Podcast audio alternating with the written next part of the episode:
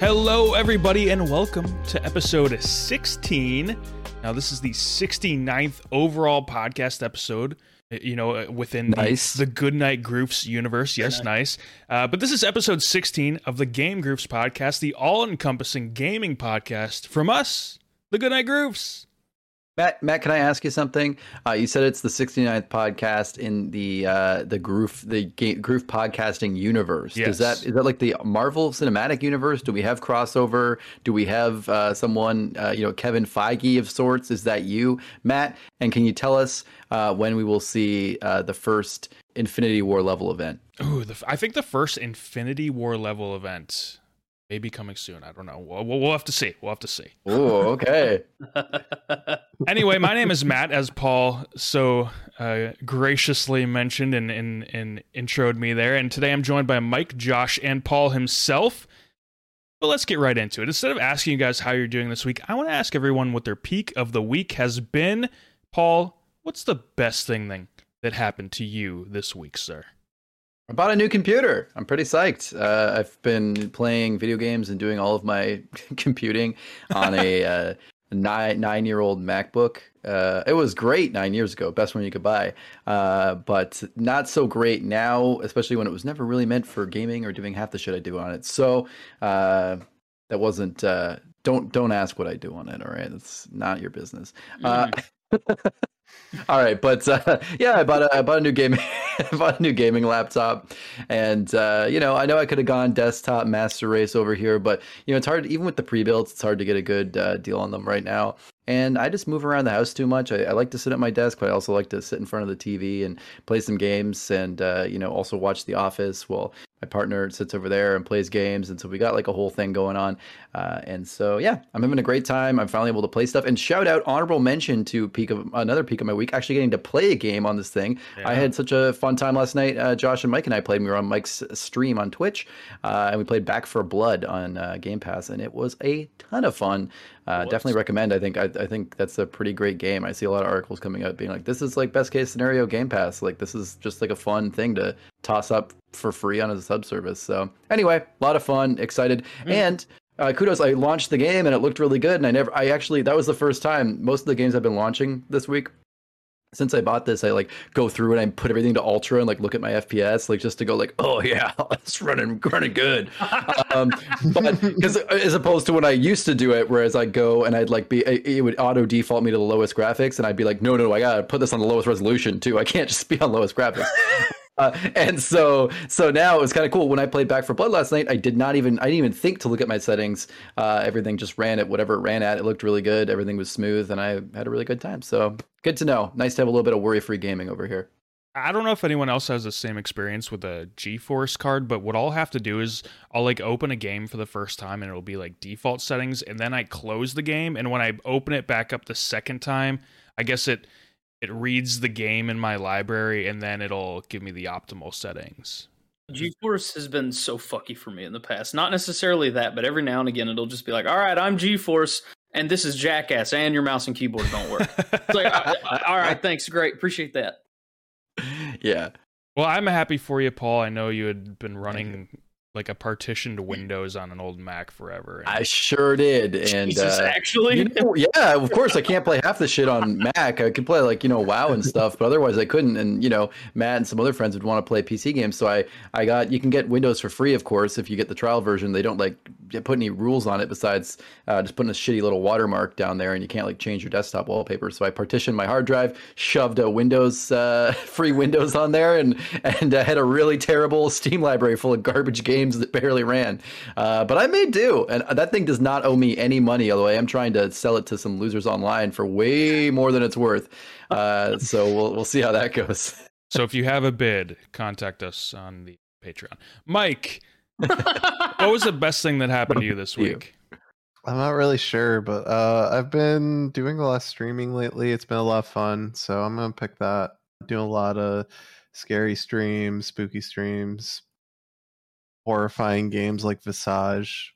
Yeah, that's about it. Nice. uh, yeah, that that I, when I jumped into your stream, the immediate thing that came to mind was P T. It, it looks like a like a mm-hmm. modern take on it, on something like P T. Yeah. Josh, what about you? What was the best thing that happened to you this week, sir?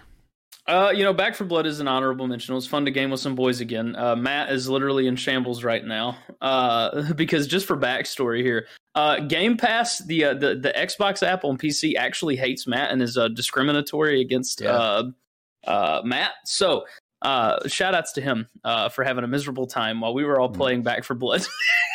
It happens. It happens. It's all right. We'll, we'll get through um, it. We will, yeah. But anyways, uh, enough enough shitting on Matt. I would say it was probably Sunday, actually. I got to finally do some streaming with uh, the old wife, and uh, it was fun. We did some Amnesia, and uh, it was, it was you know, scary. Not near as scary as what Mike was playing, I would say. Yeah. Uh, Visage is like, or Visage? Visage is like ten times scarier than Amnesia.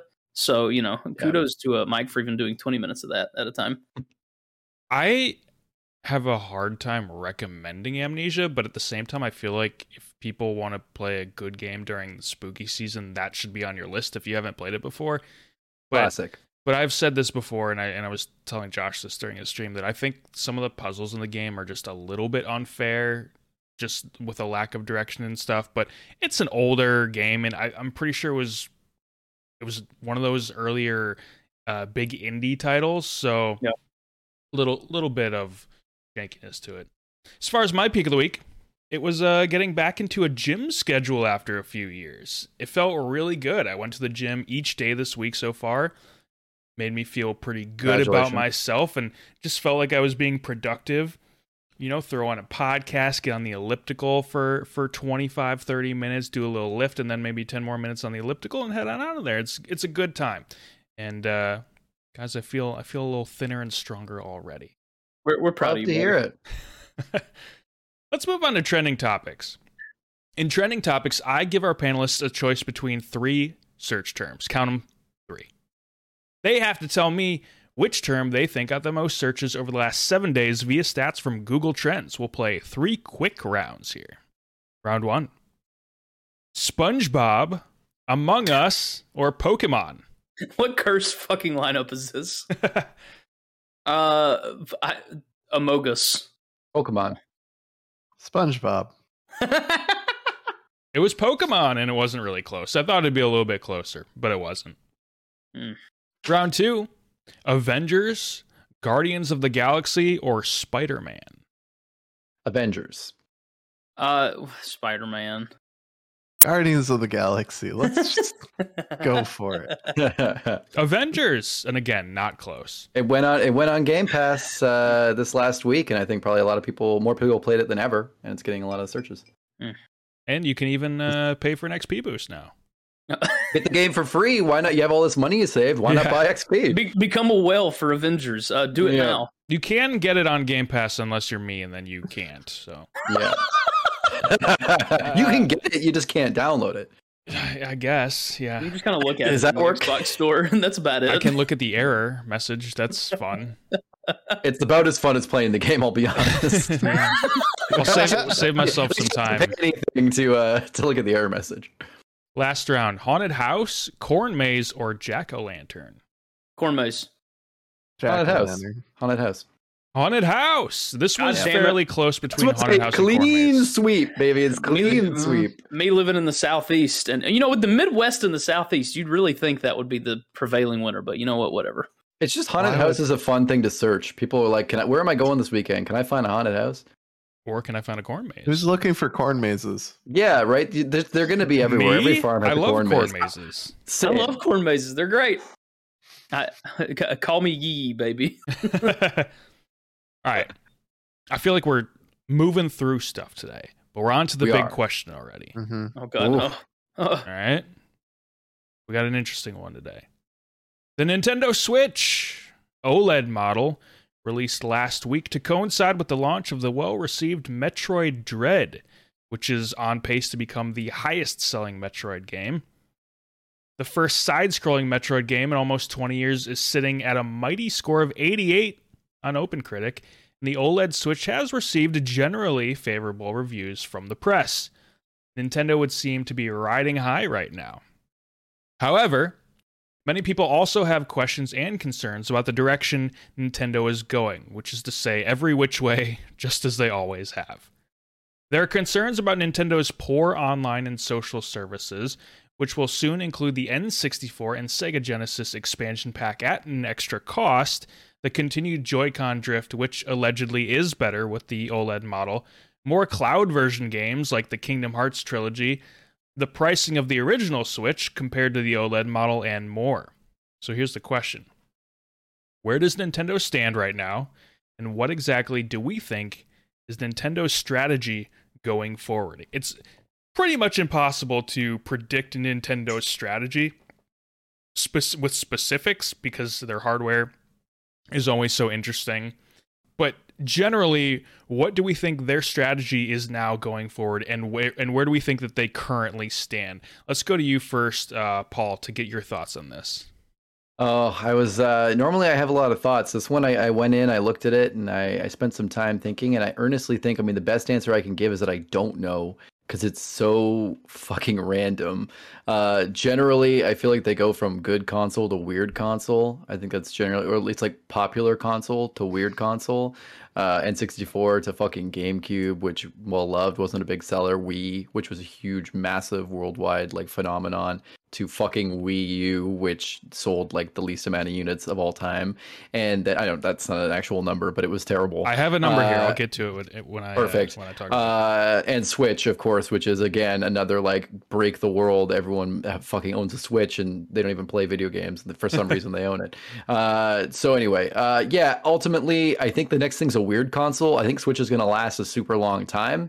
Uh, like OLED Switch. I feel like they're not slowing down on this. I, It's fucked up because just like just because the, the, the, the Tegra G P U in this thing, it's just it's just old. Things can't run on it. Things modern games, games that came out a couple years ago, people are like, you couldn't even port it to the Switch because it would wouldn't work. It would you'd have to make it a blocky mess like Witcher three, which like, hey, kudos to the team who made that work, and kudos to you know like and if you want to play that and enjoy that experience on the go, that is literally the only way to really properly without streaming enjoy the Witcher three on the go. So that is an option, sure, but it's a shit option. I, and I think you can engineer something better than that. I think that Nintendo could put a, a modern C P U, a, a more modern G P U in there, uh, you know, five years ahead of what they put in.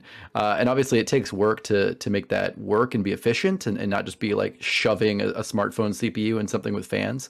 But I still think it's possible for them to make a huge leap. The stuff we see on the new iPhones and things like that, again, it doesn't compare because of the fans and the cool and the way that the systems are built. Uh, but it's pretty impressive when you look at some modern mobile tech, uh, and the Switch is just not that. So I think the Switch is going to last way too long. Uh, it's already lasting kind of too long, and I, I think it's probably going to go another two years or so, and then we might see finally them announce A, a weird thing that I can't predict because it's going to be bad.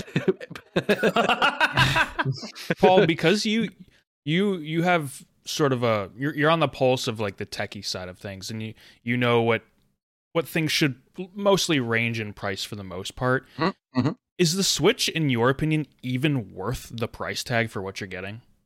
Yeah, because no one else is doing it. That's the thing, right? And I think once the Steam Deck comes out, that's going to change things. Uh, and I'm not saying for, you know, the average user, because it's about how easy it is to get into, and that's another selling feature, right? So you can look at a couple things. A, you could buy, a, you could use the smartphone you already have, which probably is more powerful in terms of raw power than the Switch, um, but your smartphone doesn't have pass-through, you know, charging, so you can't like charge it and have it just run on uh, like plugged in. And if it runs plugged in, it keeps like on charging, recharging the battery, fucks up your battery.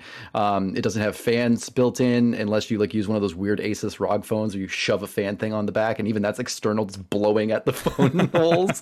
Um, so that's not really good. Um, so I mean, mo- ultimately, there isn't anything in that side. And on the flip side, when there's stuff like the Steam Deck, that's cool, but also. Also, for I think it's still going to be really accessible in the sense that like most people could pick up a computer and probably download Steam and play a game, but it's not as accessible as going out and buying a Switch and just picking up a cartridge and shoving it in there and playing a Switch.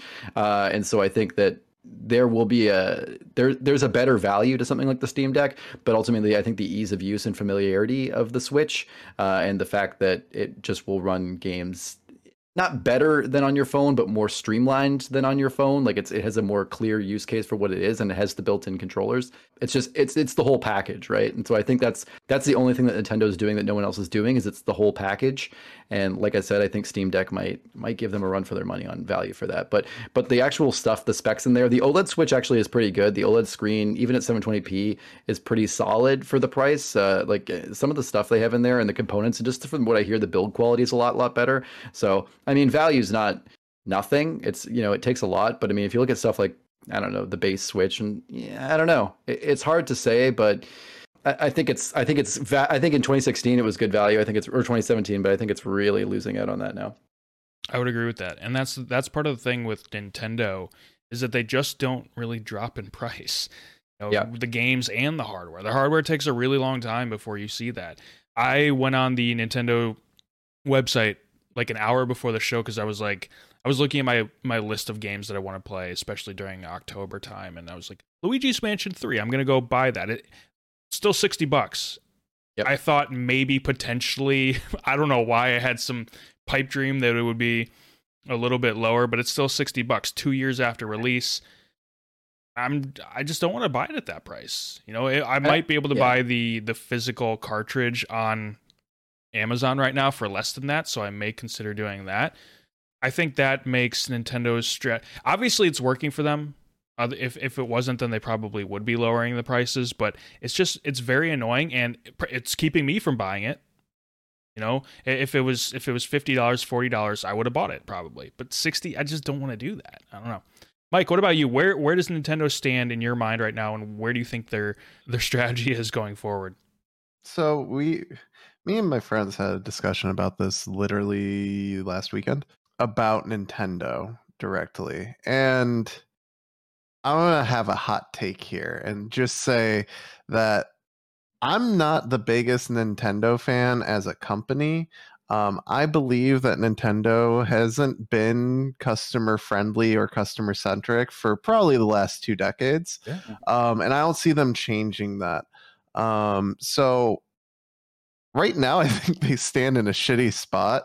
Um, I think everyone's noticing more and more that the Switch is literally a cell phone and can't actually play games that they themselves have made. Like the shitty cell phone, too. Yeah. yeah. Like Mario Golf doesn't really work, and I mean, it's it's kind of upsetting.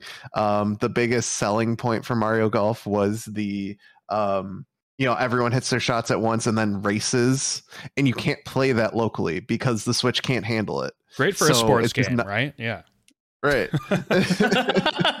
Exactly. So it's like that, that feature's only online, and it's like, uh, okay, I think you can do one and two person split screen with it. Uh, but when you do, the quality goes down to like four eighty on the T V. Jesus Christ. Yeah. It's really bad. So I think people are seeing that.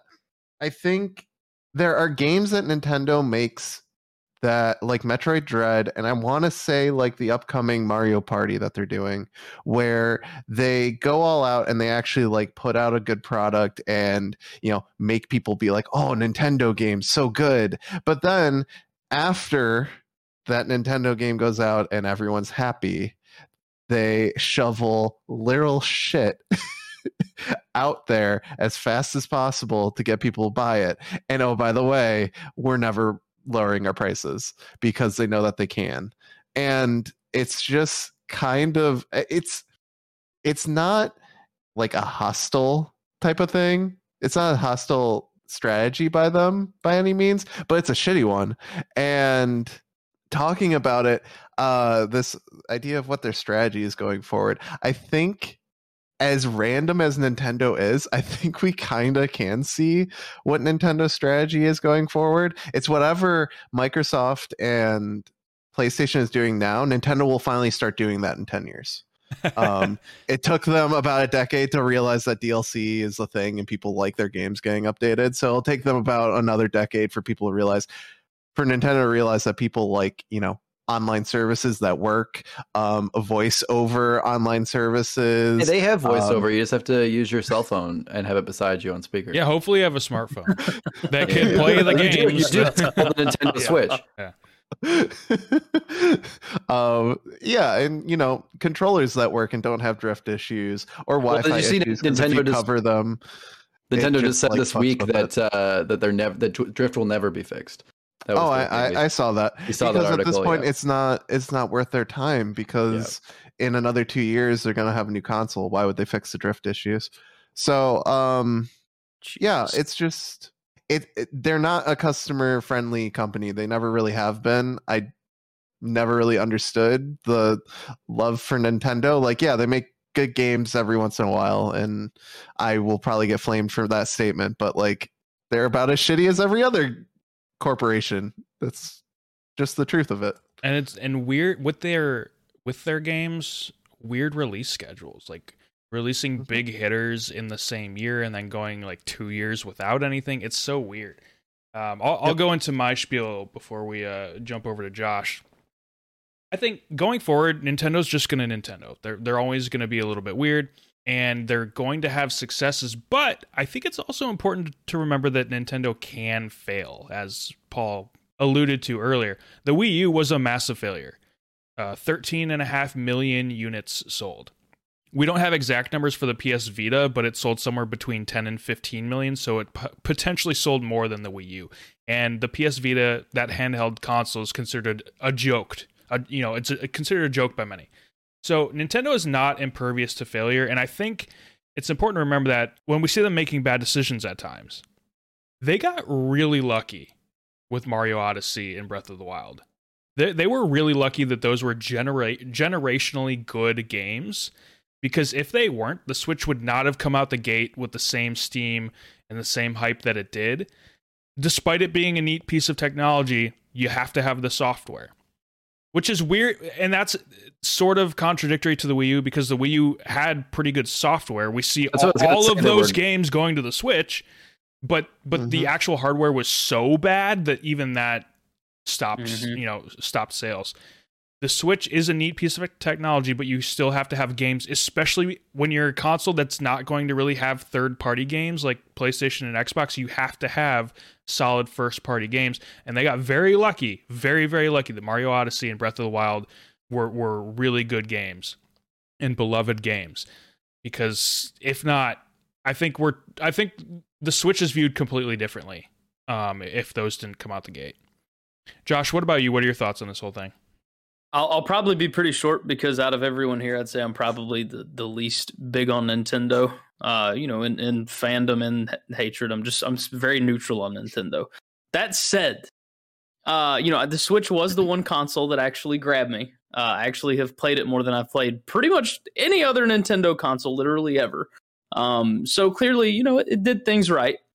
Uh, but, but as pretty much everyone has said, it runs like ass, like just teetotal, just ass. uh, and I mean, it, I, I think Nintendo could play their cards right and literally just release it again with just like five hundred to six hundred dollars worth of hardware and just sell it for that price point, and people will fucking buy it. Upscale all your games, make it to where your games can run. It doesn't even necessarily have to be on par with like Xbox or PlayStation as they are now. Like, it could be below, but good God, what they release now was just like, it's so atrocious. It, it's shocking. How, like, Breath of the Wild can run on that thing. And I mean, yeah. at, at times it, it barely fucking does. Uh, would it be nice to see them, uh, you know, do that? Yeah, it'd be wonderful. Great. However, this is Nintendo we're talking about here. Uh, I could see them go any, I could see them bring out like double into dildos and be like, this is your new uh, Nintendo console, ladies and gentlemen. Have fun hanging out and playing with these, baby. Uh, Legend of Zelda, uh, Breath of the Dicks. Like, Any anything is possible with them at this point, and we'll see you in ten years when we sell something good again. I, pretty much, yeah. I, I feel like we're we're I, I just to throw out the old hot take. I think we're going to get another Wii U situation with with whatever's next, because they, as shitty as the hardware is on this thing, they struck gold with the motherfucker. It's been great. It sold a shitload. It, it's it's been a good console. So I think they're about to be like, all right, how do we fuck this up as much mm-hmm. as possible and just destroy it. Now, I, well, do I think it'll actually be as bad as Wii U? No, but I think they may. I think they might fuck it up here, just just based on their track record. I think that they're really going all in on the handheld side of things. I mean, we see with the Switch Lite, which the Joy-Cons are attached to the console. They put a nice, sc- nicer screen with the OLED on the Switch, which is, you know, that is just for handheld mode. You're not using that when mm-hmm. it's docked.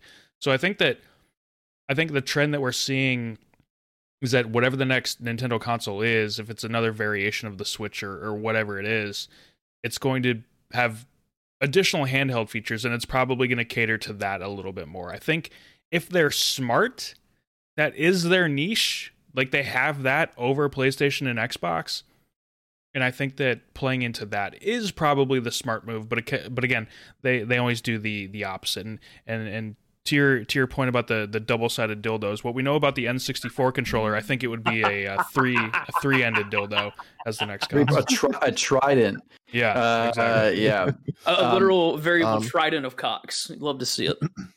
You you brought up an interesting point about how like they could dump like five hundred dollars worth of hardware into their uh, system, make it actually powerful, et cetera, et cetera.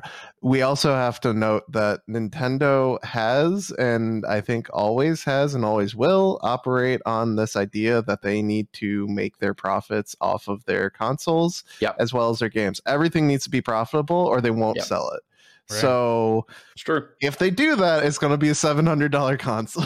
Yeah, Microsoft and Sony famously sell at a loss and then make money on yeah. their games. So yeah, yeah it's, it's I, I do wonder. I, hell, they could make that fucking money back with the fact that they keep their damn games at sixty dollars. They oh, could, one hundred percent. They don't, they don't give a but, shit. But that's not, that's not how they operate. Stingy motherfuckers. Uh, I also think it's fair to mention, Matt, that you, you mentioned how they how they you know they moved to handheld, and I think that's really important to to note too.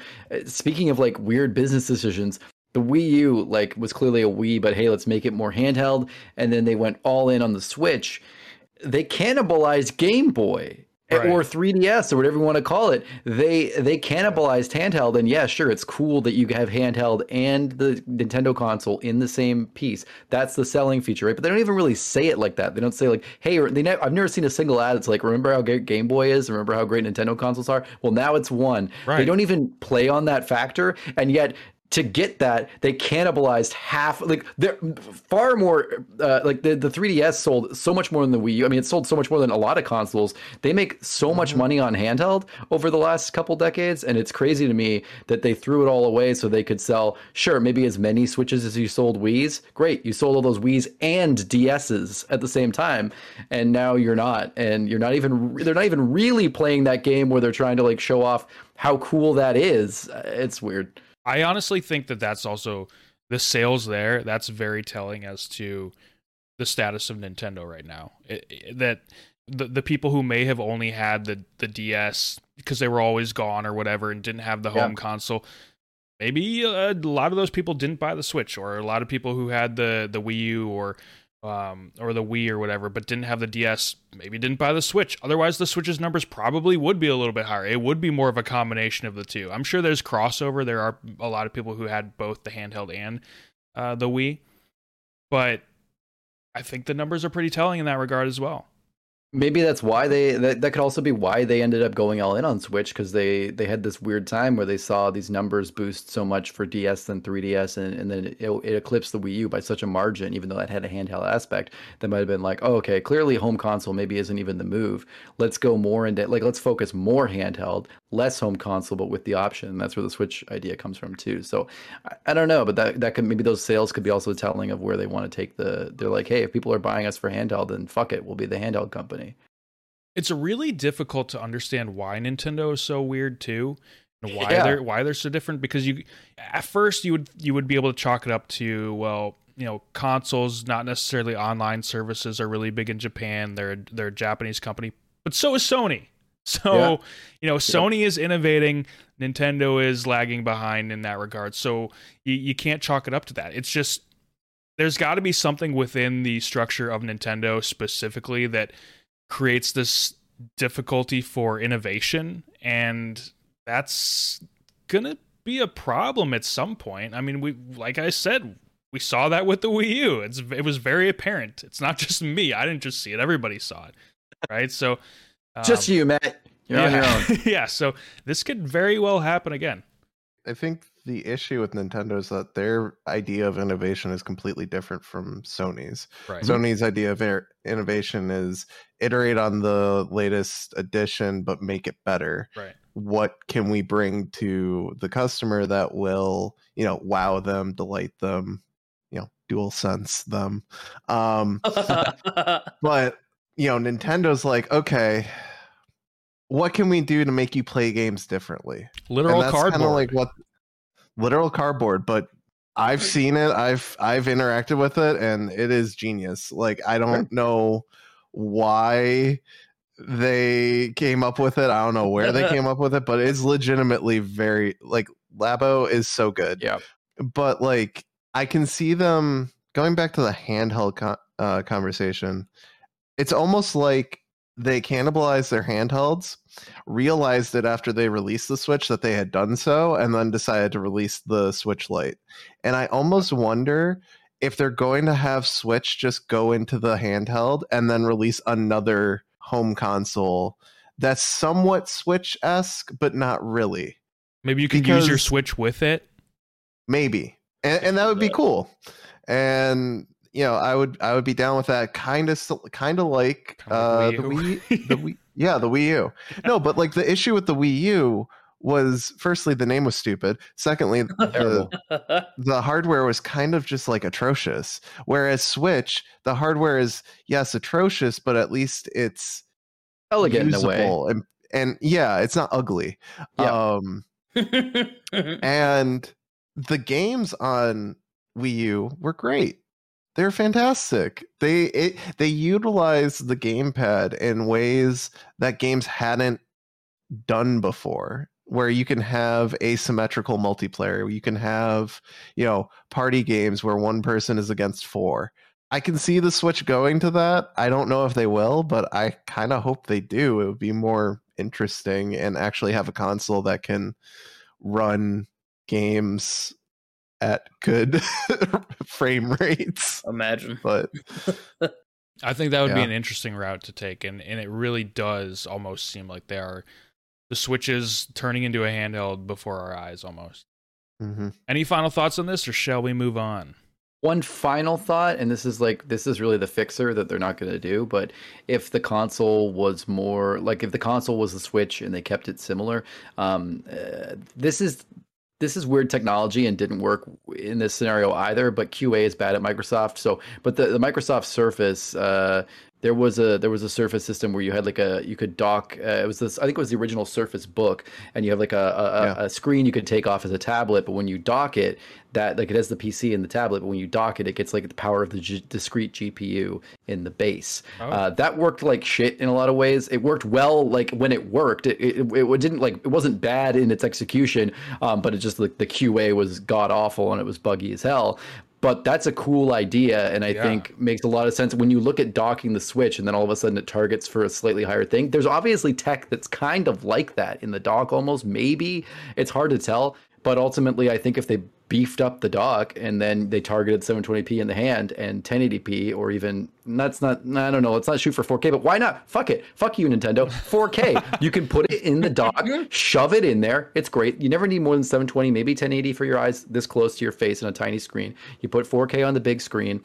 That that's possible. It's really, really possible. But again, I think it's the kind of thing that would require Josh, uh, Josh's thing with like five hundred dollars, six hundred dollars console at best, because they're they're so con, you know uh, into wanting to make money off the console. So I don't know if that would ever work, but it's so doable. I, I'm sure there's engineering difficulties and it would cost a lot of R and D and time, but that's so doable and it would be perfect. It's the this the way the Switch should be. That should be the Switch two. It won't be. They're not going to make a Switch two. They're going to make a weird fucking thing. But that that should be what they do.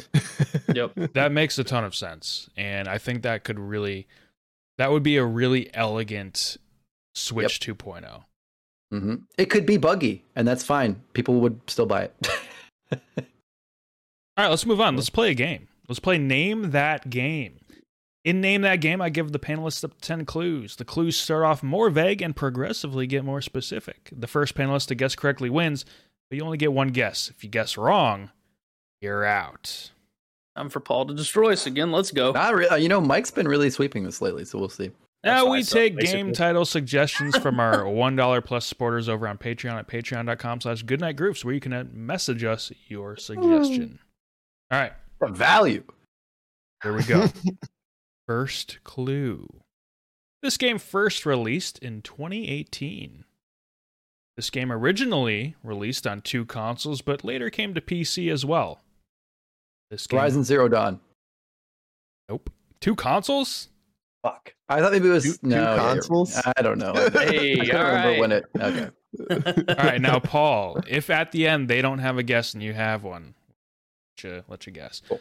Cool. This game holds a score of ninety on Metacritic for its console releases. The genre would be considered third-person action R P G. Mm. This game won Best R P G at the Game Awards twenty eighteen. Fuck. This game was a new, refreshing take on a somewhat niche series in order to reach a broader audience. Shit. This game sold over seventeen million units, so that strategy worked. This game received a major D L C expansion in twenty nineteen. Two more clues. Oh my god. This game was developed and published by a large Japanese company. Oh shit. There goes my guess out the window. Final clue. Son of a bitch. It is the developer's most successful game to date after doing monster numbers. A Monster Hunter World? Yes, Monster Hunter World. Ah, shit. Yeah, I would have never guessed that. That was hard. That was hard. Yeah. Paul, did you have any, any inkling? Uh, no, I did not. I, I mean, obviously, Monster Monster gave me the answer, but right, like, right, yeah, right. Otherwise, yeah. I would not have known. I see. I had no clue Monster Hunter World got a, a ninety because I played that game and I thought it was hot shit. So, wow. Hate mail to uh, gamegroups at gmail dot com. Had the uh, had the donkey style of fuck you, Dark Souls. All right. Well, Mike won. Acquired taste. Mike won barely, Yay. But he won. All right. Let's move on to the water cooler. Let's take a quick yeah. quick break around the water cooler to discuss the games that we've been playing this week. Josh, tell us a little bit about the games that you've been playing this week, sir. It's a very short list. Uh, so the easy one, uh, New World. Yeah, I mean, I've been playing it. I haven't played it actually since the weekend just because it's a game that's like really fun to dive into and put some time into. But when you only got like an hour, it's just really not a great game to dive into because that hour is going to be spent running around the world. I don't know. I've got some thoughts I've got to get out there. Maybe I'll do like a write-up on it. I'm thinking about it. We'll see. Anyways, to Back four Blood, though, that I played yesterday. Hot diggity damn. That game's a goddamn blast. It yeah. is like, it nails the spiritual successor feel for Left four Dead. It is so goddamn fun. Like, mm-hmm. it, it was like so nice to, because like played with Paul and uh, Mike and then a, few, a random every now and again. And it was just so refreshing. It, it felt like I was back on a couch with the boys playing Left four Dead again. And the shooting mechanics were satisfying. It has that, that Twitch feel almost. Like it rewards you for being like good with like your shot placement, you know, which weapons you're using, how you place yourself, all that. It felt like it drew more on the F P S tendencies than Left four Dead ever did. Oh, okay. Um, so, and, and I really appreciate that about it. And it makes it feel a little more skill-based. Not that Left four Dead, you know, didn't have its place for it, but Back four Blood just feels like it requires a little more uh, as we got our fucking ass kicked uh, throughout the majority of the evening. And Back four Blood being on Game Pass, uh, big advantage. Because uh, I originally just wasn't even going to get the damn thing.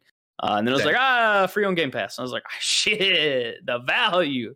Uh, so yeah, that's that's really almost, what I'm playing this week. Almost as valuable as the Goodnight Groups Patreon at patreon.com slash Goodnight Groups. Just uh, actually, I'll, I'd argue. Uh, yeah, actually, no, you're right. Yeah. Get, the, get the fuck out, Josh. I can tell. I would. I would say the Patreon I've, is more value. At least it gives me more value considering uh, I unsub to Game right, Pass yeah. considering I can't download their fucking games. So, anything else, Josh? I'm uh, I'm constantly uh, bringing up sore spots for Matt, so I just really like to apologize. Please don't fire me. That's all I have, Matt. Mike, what did you play this week? Let's look at the Steam list. Uh, Back four Blood. I played that yesterday. It was a blast. Everyone, make uh, sure to mention Back than... four Blood too, since I wasn't able to play with you. Just I want to talk about how much fun we had. It was like a real groove. Like it was the first time the grooves all got together really and played a game. Yeah, it's a shame that there yeah, was that first slot open. All... It was weird. just um, Matt, just just buy it. I've been, let's see, uh, I've been on the scary games kick. So I've played, I'm playing through Resident Evil seven, which is great. Came out a while ago. If you aren't aware of this game, you've been living in a hole. Played Visage, which is terrifying. Would not recommend to anyone ever. Um, and then um, played some Phasmophobia with Josh, um, which the new update, the game's completely different from last year. So kudos to the one developer working on it. He's doing an absolute bang up job. And then I played, um, I've been playing this game like when I'm bored and don't want to play a game that requires me to think, uh, Cat Goes Fishing, um, in which you play as a cat that goes fishing. Whoa. Um, Bold. It's, it's, it's about as good as like, maybe like a mini clip Flash game. Ooh, Paul, like, Paul's, Paul's awake now. Yeah, that's, that's, that's me. But yeah, I just play it whenever I'm really bored and need something that's not mind inducing. Oh, and I've been playing Dead by Daylight um because I'm a degenerate and you're obsessed. I'm just gonna keep playing it. So that's about it. Mike, do you like I don't have much to report. Do you like fishing in real life as much as you like it in video games? I've never gone fishing. Oh wow. So it's like a fantasy thing for you.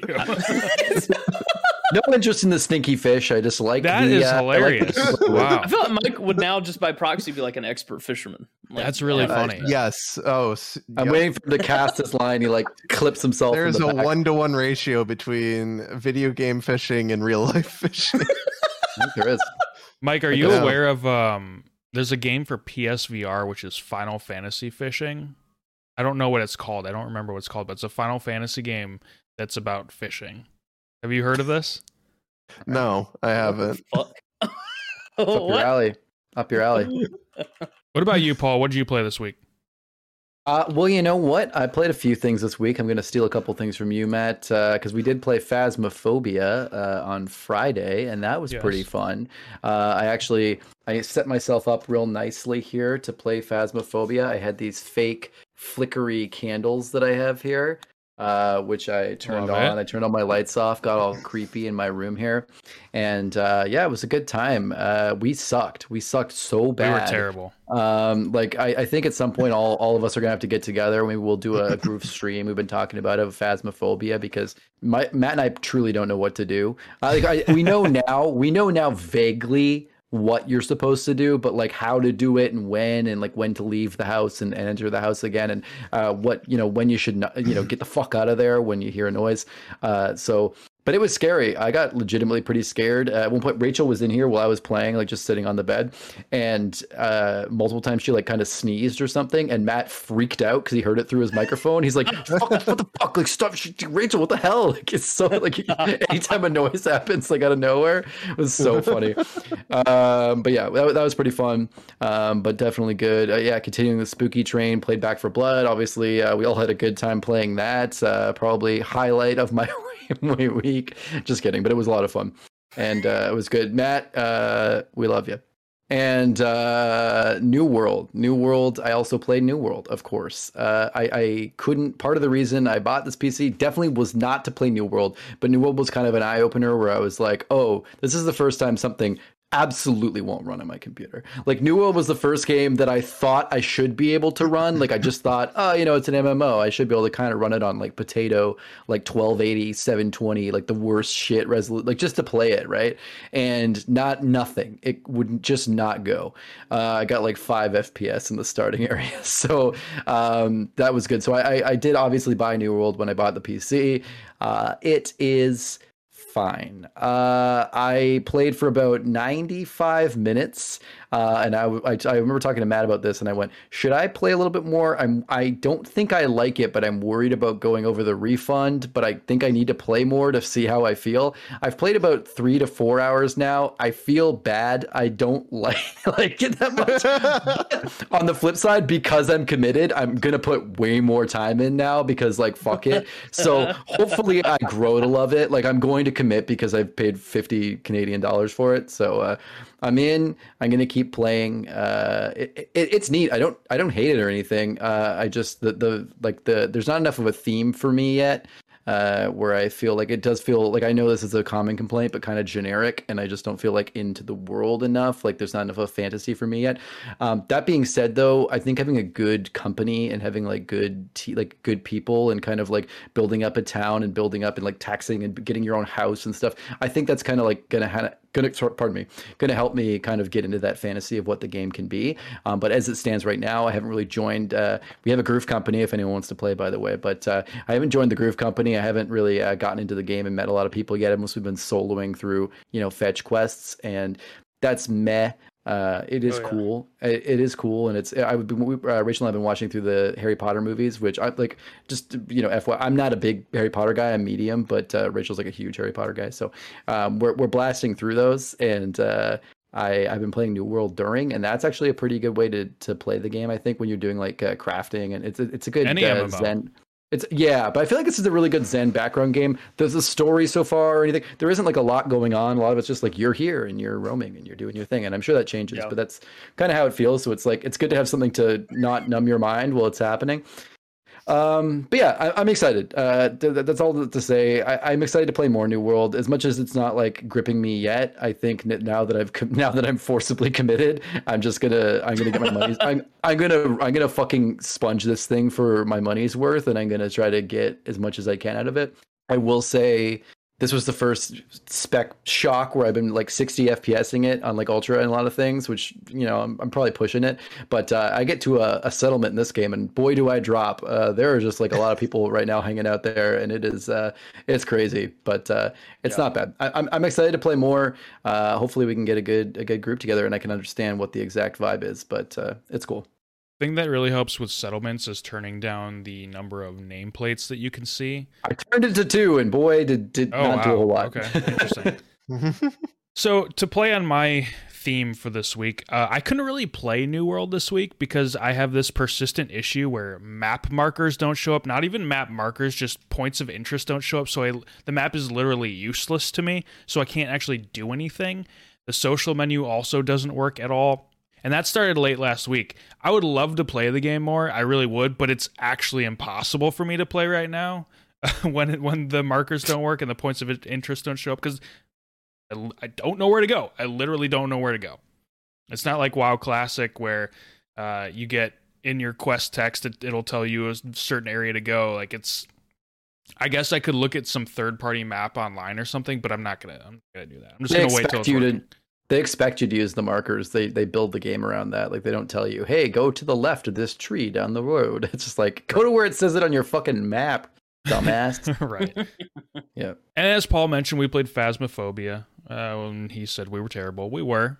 Uh, we need a guide, I think, going through it. And we we joined a, we did like a public game with two other random pers- uh, people. One person didn't have a mic. One person did. The one person with a mic was like kind of taking the lead on things, and we were learning a little bit through him.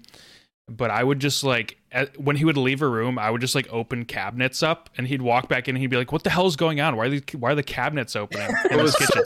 We went into this big kitchen and like a farmhouse, and Matt opened like, he must open twenty plus cabinet doors, and they were all open, and the dude walks in and he's like tripping on the cabinet doors almost. He's like, who opened all the cabinet doors? Like what's happening in here? Like he's like, how do we solve this? And Matt and I are just like fucking around.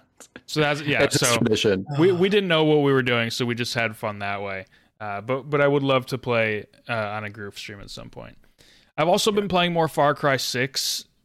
This game has been a roller coaster for me in the past week, which is sort of why the review is still pending. I was really not liking this game.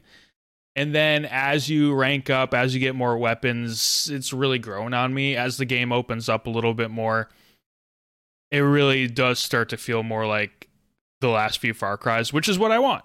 And I've enjoyed it because of that. So I'm still going through it. I want to get a little bit further. I don't think I'm, I don't know if I'm going to beat the game before I do the review, but I want to at least get a little bit further and have a, a decent chunk where I feel like I can talk about things.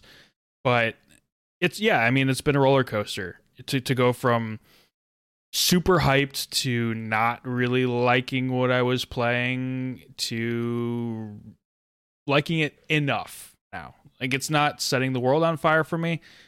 And I still think I like Far Cry five better just because it felt so much more open.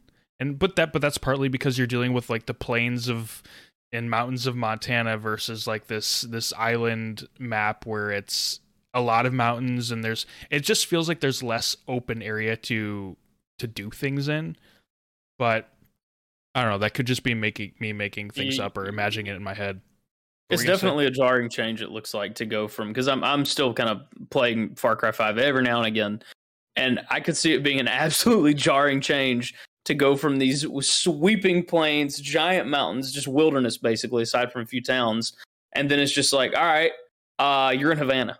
That's like, Jesus yeah. Christ! Like, I, I love the down. setting. I love the setting in, in Yara, and there's uh, I, there's like one somewhat large town that I've been to so far. I haven't been to like the capital yet because obviously that's like the highest level area. So I think that could be really cool to explore when I can get to that point, but I wish there were more like city areas because I feel like that showed up in the trailers a lot, but a lot of it is, you know, the outposts and the mountains and all that kind of stuff and like these little um, camps that you're going to and stuff like that. Some of them like are very small. They they essentially just act as fast travel points. Then you can take over these checkpoints like you could in other games where they're just like enemy checkpoints where it's there's really nothing there after you take it over.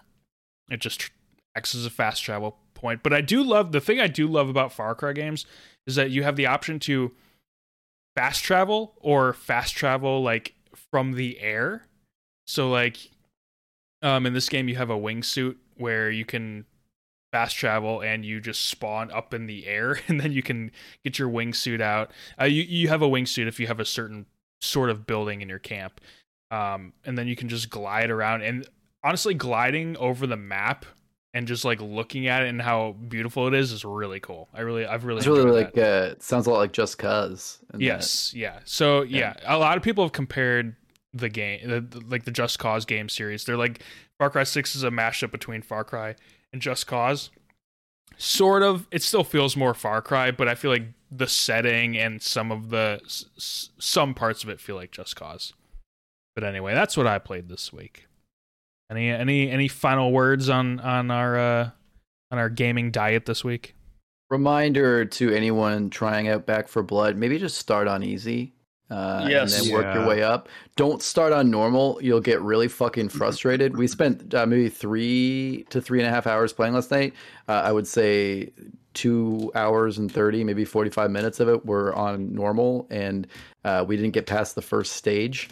And then we played on easy, and uh, we got to a reasonable level. So there you go. Yeah. You can tell there's a grind that's kind of designed and baked in there. Yeah. The game is balanced around having cards. Yep. You start off with like none. So yeah, I wouldn't know. All right, moving on. Let's play a game of Over Under, the second time this has appeared on the show. In Over Under, I give our panelists a game title with a fake Metacritic score or a fake number of copies sold.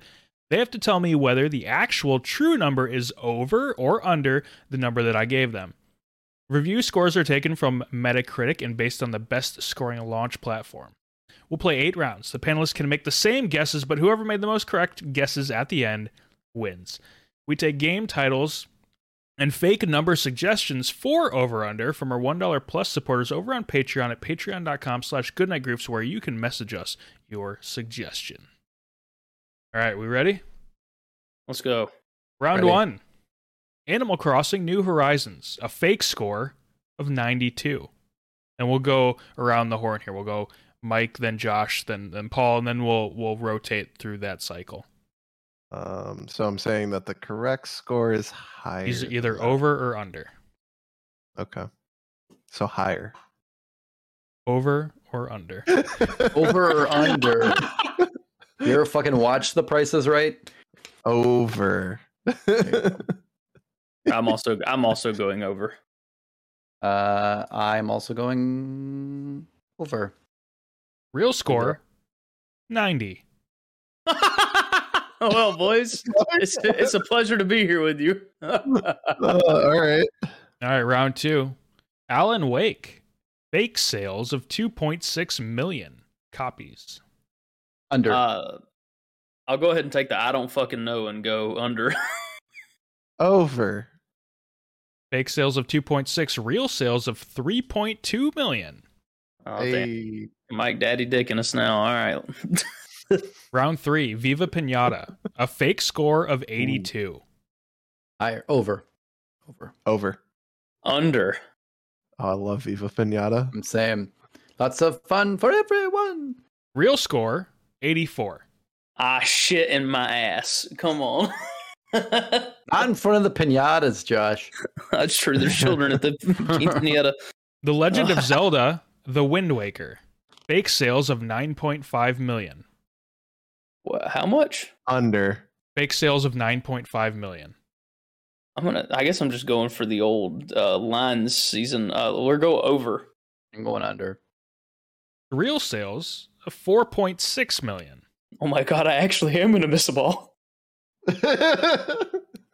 Next game, Quantum Break. A fake score of seventy-nine. Oh, that's a good one, Matt. That's a that good is. one. Nah, I think this game sucked dick. Under. Huh? I never played it, but it just seemed like it you just didn't was like even play it. It's just like, oh, we're Quantum Break. Dude, we're on the new Xbox. I fucking hate that. Sean Ashmore, fuck that dude. Wow. Uh, I'm, yeah, I'm kidding. I love Sean Ashmore. The Animorphs own Sean Ashmore. What? Wasn't he an Animorphs? Animorphs? He an, I don't think he was an Animorphs, was he? Or does he, he have an a twin? Was that Sean or his brother? He has a twin oh, yeah. brother. It might have been him, yeah. Uh, They're both Canadian, a, though, I think. What yes. a cursed familial existence. You're a cursed familial existence. Over. Is it seventy-nine? Just yes. a spite, Josh. Quantum Break? I'm doing it for my boy, Bobby. Bobby Drake, Iceman, baby. I've heard Bobby so much. I'm I going under. Narcotic. I'm going under. Real score, seventy-seven. Let's Motherfucker. Because uh, it's, it's Sean. It's not Sean's fault. By the way. No, it's because Sean! Of Littlefinger. By the way, Sean uh-uh. Ashmore, top billing in Animorphs. Wow. Wow, look at that. Star of the show. It wasn't Tobias. Tobias was stuck as a bird the whole fucking time. Yeah, thing, so. yeah. No, rip, all rip three people Tobias. that went to see it in theaters are absolutely livid. Uh, it Sean was the one in the boys T V or show. It was a T V show, Josh. God, it was a T V show. Animorphs yeah. T V show. I'm sure the uh, animation in that was stellar. I used to get it on uh, V H S. Yeah, it was on oh, Family God. Channel here in Canada. Beautiful times. Uh, it was made in Canada. Next game. Mass Effect two, fake sales of six point five million. Damn, the silence, because I want to... Fuck it, I'm doing my boy right. I'm going over. I'm probably wrong. Why can I have a standoff here? I Doo-doo. know, I'm just... Doo-doo-doo. Mass Effect two, which is... How much did you say? six point one? Fake sales of six point five million. Under. God, I hate that I'm saying that, but under. It's about it. I'm going to say under. I want to see what Mike said. Real sales of five million. Yep. Damn. They should have They should have put guess. They should have put the five. Animorphs in Mass Effect to get more. Oh, fuck yeah. They if they had got stuck halfway between a bird and a human, that would have really yeah. made the game. I- Commander Shepherd, more like Commander Sheep, halfway between a sheep and a man. But that shit. I have a lot of fun like actually focusing on that very specific. Uh, they called him Shepherd. He just happened to have a bunch of fucking sheep around him. It was a really weird yeah. game. I don't really yeah, understand. Yeah, yeah, yeah. I think that's an eight. And then he would, and then he would turn into a sheep. And I don't know. It was odd. It was like twenty-four movie. Yeah. This really weird episode of VeggieTales. I don't know. It was weird, man. Two more games. Let my sheepo go. Two more games. The Stanley Parable, a fake score of ninety-one. Dog, I have like known like two of these games. ninety-one? I, I, that's what I love so much about this game, is it shows how much of a clueless, bumbling fucking idiot I am. Yeah, same, same. Uh, Over. Wait, have neither of you played Stanley no. Parable? Matt has. I know Matt has. Matt All, loves it. Matt says literally, it's one of the best games. The only bit of trivia I know about Stanley Parable is that there's an achievement you have to edit the Steam Deck to get. That's literally all I know. Uh, no, uh, you don't. Well, you, you or you, you can just play for like ten years, leave it on for ten years, whatever it is. No, two no, years, it's not, two years, right? It's it's leave it off for two years and come back. Oh, that's right. No. That's oh, right. That's easy. I've oh, done I that could, with games and not even tried. I could get it. Uh, yeah. I'm gonna go. I'm gonna go under. Fuck it. I don't know. I'm gonna say over. I know Matt loves it. That's all I'm basing it on. Mike, what'd you say? Over. I said over. So a fake score of ninety-one, a real score of eighty-eight. Yeah, no. I was like, that's not a that's not a mid nineties game. Let it be known that uh, I at least get two right in over under, boys. What's our score? What's our yeah, score going what, into the? I have final five. Round? I have five. Paul has three. Josh has two. Oh, all right. So this is a uh, this, it's a pride okay. thing now. All right. Who's the big? Who's the least stupid? Uh, not me. Final game. Batman: Arkham City. Fake sales of ten million. Under. God damn. This is the best. This is the best one. Yeah. It's on sale all the fucking time, or was like back when people still played it. Came off of Asylum's like hype. The ten's a lot. Ten's so of, much. It's a lot. It's a lot of bats. It's a lot of. I'm bat, going lot over for the lulz. Yeah, me too. Like, I, give if, me twelve if, mil. If any yeah, Arkham game's gonna go over over ten, it's got to be City. I've never played this either. Fake sales of ten million. Real sales of twelve point five million. You hey. Set up, hey, there you go. God damn, I got two. I look who's the fucking idiot. Give me the dunce hat. Four, six, eight. Who do we Give appreciate? I deserve it. I, I've earned it. Uh, there we go. Very nice, ah, Mike. Very it, nice. Congratulations. Thank you. Thank you. Thank look you. Like a, you're looking a real hoser there. Ah, yeah, you know, I gotta go down to the uh, old uh, Tim Hortons and get me a couple of coffees. Just going for a fucking rip, are you, bud? Uh, oh, you're scary with that accent. I don't know I can do that.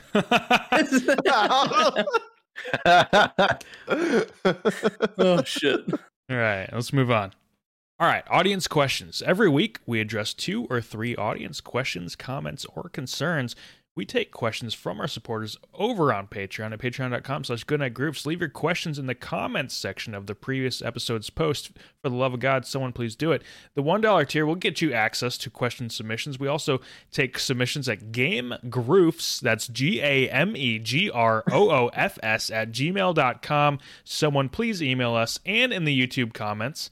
Matt, just double checking. It's not G A Y M E G O uh, G R O O F S. G A M E G R O O F S at G M E A I L dot C O M. And in the YouTube comments. But our patrons will always receive priority. We're at, uh, we're at net zero dot net, actually. Cool, cool, cool. Yeah, yeah, yeah, one hundred percent. A O L dot com. Quality. First question we've comes... We've never got mail. we, we've, yeah, we've never gotten mail. That's not true. We have. We have. We have, we have. Papa John sends us some deals. Speaking of which, the first question comes from John. No way! What is that, Papa John Shatner? Papa, it's not, Papa Bless. What do you hope to see come out of the Halo Infinite Forge? Let's go to you, Paul. What do you hope to see come out of the Halo Infinite Forge? We talked about a little bit on replay yeah. this past week. G G Replay. Check out. Check it out. It's a gaming news breakdown show three days a week, Monday, Wednesday, Friday. Oh, what Not do you a lot of meat there. What are you thinking? For better or for worse. What? Didn't even hear what you said. Sorry, we just talked over each other a lot there. What I will say, um, what what do I hope comes out of the Halo Infinite Forge? A nice a pizza pie from uh, Papa John is what I would love to see come out of that hot, hot steaming uh, forge. Shakaroni, um, a yeah. shakaroni. You know, they keep advertising shakaroni to me, and it's like I'm like, listen, I'm a vegetarian. I would, I'd love to eat a shakaroni if you made it with some like fake pepperonis, but le- I'm not going to get shakaroni. They they always ask it to me like I'm, it's like a favor they're asked. Okay, this is all right. It. Just so we're clear, this John is not a Papa John's reference. It is a reference to John from uh, one one seven. Oh, oh no, this is literally Papa John Shatner. And, we uh... know that he's not Papa John for a fact. I don't think we do. They've never been uh, in the same no, room together. None of us really know. Yeah, exactly. Uh, all right. Let moving on. What do you hope to see come out of the Halo Infinite Forge? Uh, I hope to see it be fucking amazing. Uh, I don't know, ten years of games. Uh, I'm, you know, honestly, what I'm hoping for, and I'll keep it short and simple, uh, which I haven't done so far, but I promise I will now. Uh, is uh, is a new genre. Uh, like the new Dota, the new Battle Royale, the new thing that like every company tries to like spend billions of dollars making. Uh, I want to see that come out of Halo Infinite Forge. Uh, I really think with the scripting A I and some of the stuff they have here, uh, they they just recently added mod tools and went back in M C C on P C and added a lot of stuff to like Halo one and Halo three and I think Reach, uh, which is really, really cool. And, and Forge is getting pushed there again and people are psyched. I think Infinite has the chance to, uh, the possibility with the technology there and the new Forge tools and everything. Again, we haven't, it's not coming out just yet, but it is going to come out in the new year. Uh, I think it could really launch what is the next genre. And I don't know what that is, but I, I'm really, really excited to see that come out of Forge. I think uh, they're doing everything right right now. We haven't seen it come out yet, but I think Halo Infinite multiplayer is doing everything right. I think this is going to blast off. And I think with Forge being free as part of the free-to-play stuff, uh, it's a home run. We're going to see some really crazy shit. I'll just jump on that because I pretty much have the same answer. I really want to see some really creative people come up with new genres, new game modes, just things we've never seen before. That's always the most exciting thing when you get these sort of in-game editing tools, um, and especially now that, like as you mentioned, Forge has scripting abilities. I think we're going to see some really creative stuff and some really innovative stuff, and I really can't wait to just see new genres or new game modes being born in Halo Infinite. And then, yeah, as you said, see these companies spend hundreds of millions of dollars to try to recreate it on their I, own. I will say, I will say one last thing that I can imagine is uh, a game mode with the A I scripting. They could really get a little crazy with this. We've seen this on, uh, you know, P C, every console. We've seen it on mobile. We've seen it on toasters. All of a sudden, there's a black screen. We open up. Your Spartan looks up. Hey, you! You're finally awake. You know, and it's Skyrim and Halo Infinite Forge. I really, really think uh, I really think it's possible, and that actually is the thing I'm most hoping for because it'd be fucking hilarious. That's that's good. It's good. I'm sure the Halo Infinite Forge will also be able to run Doom at some point. This, this Master Chief already looks close enough to Doom guy; they can make work. All right, Mike, what are your thoughts on the Halo Infinite Forge, and what do you hope to see come out of it? I wrote very short answer. Uh, Grifball, of course. That was my answer. Me too. Um, yeah. I'll add on to that, that, you know, if they want to make Squid Games too, that'd be cool. That would be cool. Oh. I don't really have, I, I didn't have a thought out answer like you guys. I was just like, oh, I want Grifball back. Okay, fun. Kodotag. Let's bring Kodotag back. Ooh, yeah, Kodotag. That's, uh, that's Halo Infinite, right? Bunny sliding. Bunny slide, yeah. Josh, what about you? I wanted to bring back the active community. I feel like we haven't had a lively active community in a Halo game since Reach. And Reach, I'd say, I'd argue it really wasn't because of the Forge in Reach. It was more because the multiplayer was just in its best state it's ever been in Halo. So that all said, I think, obviously, to Paul's point, I think Infinite has positioned itself in a really unique way. Not necessarily with the campaign, which will probably be straight fucking cheeks. Um, yeah. But, the, but the, the multiplayer is probably, I mean, I played a little bit of it. It played like ass on the Xbox One because that's a goddamn dinosaur at this point. But...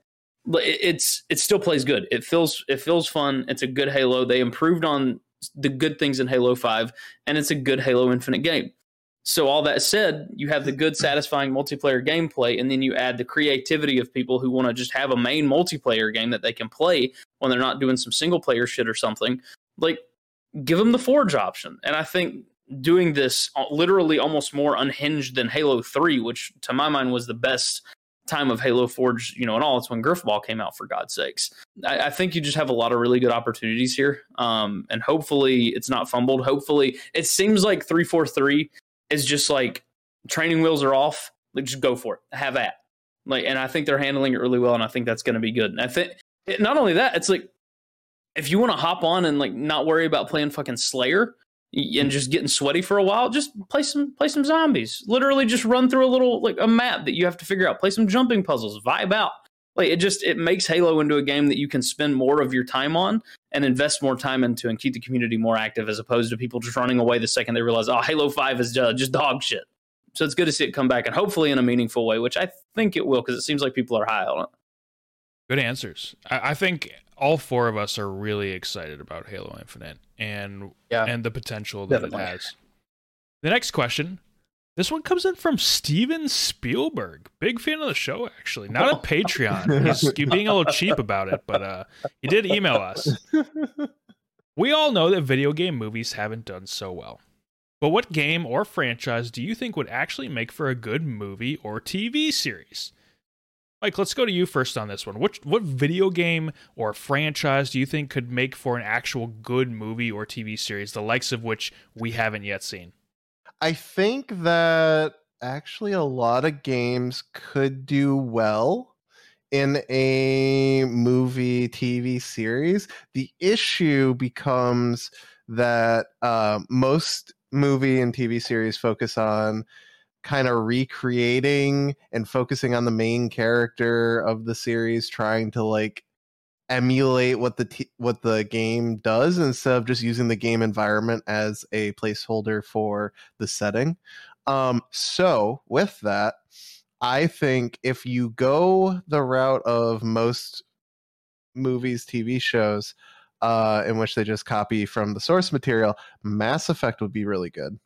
But I think if you really wanted to make something successful that was more than just copy the main story threads beat for beat, if you made a movie about, or a T V series that was Battlestar Galactica but Halo, I'd be in.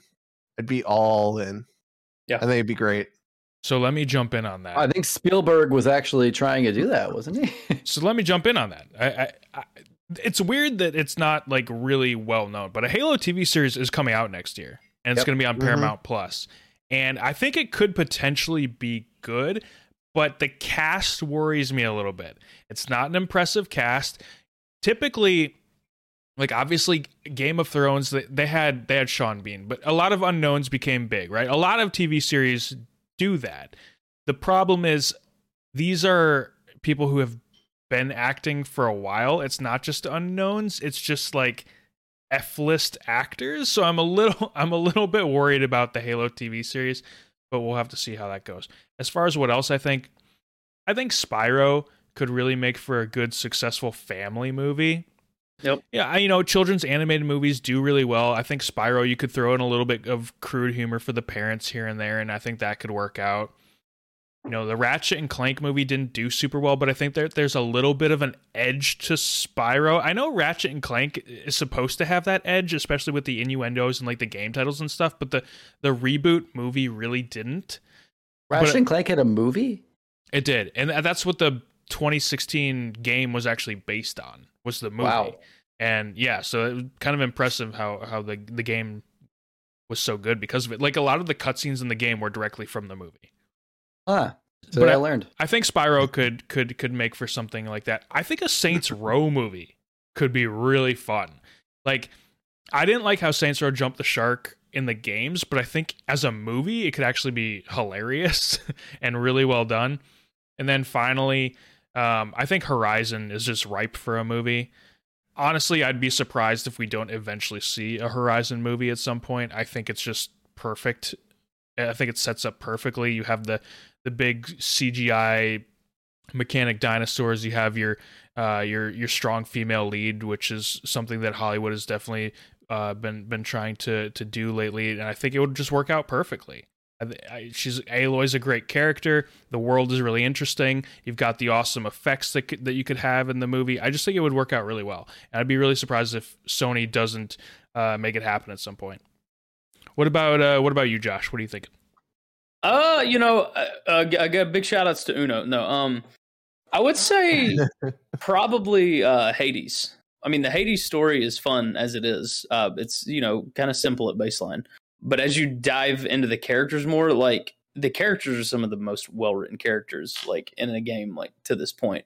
And I think you just have a lot of fun-based material to work off of, like stuff that's already there. I mean, you could basically say it's literally already there. I mean, it's just mythology, but like it's still like it's it's unique. Um, the way that like you know your main character, who I literally can't remember his name right now, uh, Zagreus. From, uh, God bless Zagreus. you, uh, Zag. Um, you know, he's he's an enjoyable main character. Um, he could be someone you could rally around. And there's just so many fun side characters you can work with that you could have a fun little either animated or just, you know, live action movie. Who knows? Um, and everyone's sexy. I, that's true. Uh, get your dicks out, boys, because it'd be a really hot and sexy movie. Um, or girls. Get your dicks out, girls. Mm-hmm, yep, yep. Yeah, everyone uh, get your dicks out. Yeah. Uh, Harambe is here. I, think, I, I do think it'd be a good movie, though. I think it'd be fun. Uh, anyways, uh, speaking of uh, Warcraft the movie, fuck you. Wow. What? Uh, yeah, Matt, and I, Matt and I both famously like, uh, actually, I would say love to like to love the Warcraft movie. I, yeah. It's it's it's so bad it's good, because there's so many things about it that's like I, I liked about it. But I then maintain, there's other parts. I don't think it was a perfect like adaptation, but I just weirdly was entranced the whole time. Like the movie was just fun to watch. You want to know what the issue was? The main character, whoever played him, from he was ass trash. He was the most unlikable fucking person I since I don't even know who. Like, just terrible, awful. But the yeah. rest was great. Yeah. Everybody else was great. I mean, he was he gave you a little bit of recognition, you know, being the lead on Vikings. Travis Fimmel, who we're talking yeah, about, yeah, yeah, yeah. Uh, playing Lothar. I think Lothar was a weird character to be your lead, but. Yep. Obviously, I don't know. They they, they could have been a good like Terralian or something. Yeah, I mean, they the, the the thing is, like, Duncan Jones was the right person to direct this movie. The mm-hmm. problem is, I think the studio had too much say. I think the studio killed pacing. Like, that's my biggest issue with the with the movie, is the pacing is really bad, and because of that, a lot of stuff that was cut took out exposition. For audience for audience members that weren't in, into Warcraft, but I will say it was really niche-y, but it was marketed to like the general audience, which was weird. Right. Yeah. I, I will say though, like, because I heard about the complaints of people not understanding what the hell was going on, and critics were writing about that same thing as well. After the movie, I asked my wife, I'm like, "Do you were you able to follow?" And she, like, she was like, "Yeah, it, it was fine." She like knew character names and stuff. So I don't know if like. People just weren't paying attention or what, yeah. But like this guy that happened with Rachel too. That was, we watched it together, and like she plays WoW, but like it isn't like super deep in the story. And she came away being like, I love, that was such a cool movie. So I just I think the, the, the Warcraft movie was so unfairly reviewed.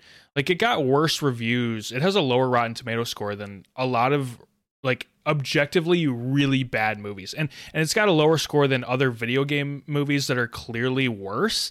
I mean, I think the C G I alone in, in the, the Warcraft C G movie is fucking crazy. Yeah. It's, I mean, it's the best of the video game movies, I think, by yeah. and large. Uh, I will agree with you there. Like, I mean, Assassin's Creed was trash. So, I mean, oh, you know, it was so Assassin's Creed was so bad. And I, I was people, and I knew that going in, people were saying, "Oh, this is so bad." I'm like, it can't really be that bad. It's got uh, Marion Cotillard and that. Michael Fassbender. Yeah, oh no, it was, bad. It yeah. was terrible. It was, it was really so bad.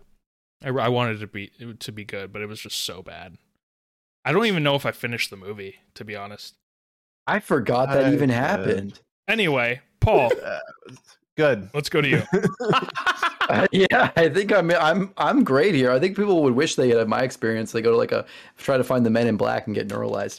Uh, okay, I, Matt got a few answers here, so I'm going to take a couple here myself quickly. Uh, just my first thing that came to my mind when I was trying to come up with like a cop out answer that's easy. BioShock is just a sick ass universe. I think the basic storyline's pretty pretty straightforward. Uh, the setting's obviously really fucking amazing. Uh, you can have a bunch of guys come in and be like, "Hey, yes, Ayn Rand. It was really good, right? See?" And then the movie also, was supposed to happen. Yeah, I know. It, it's rife for a movie. It feels more like a movie than a game in some ways. Uh, and so, yeah, I think that's a sick-ass idea. Um, I'll say as like a kid thing that I think would be really, really cool is Untitled Goose Game. Uh, just... has such a Netflix kids show vibe that it's crazy to me.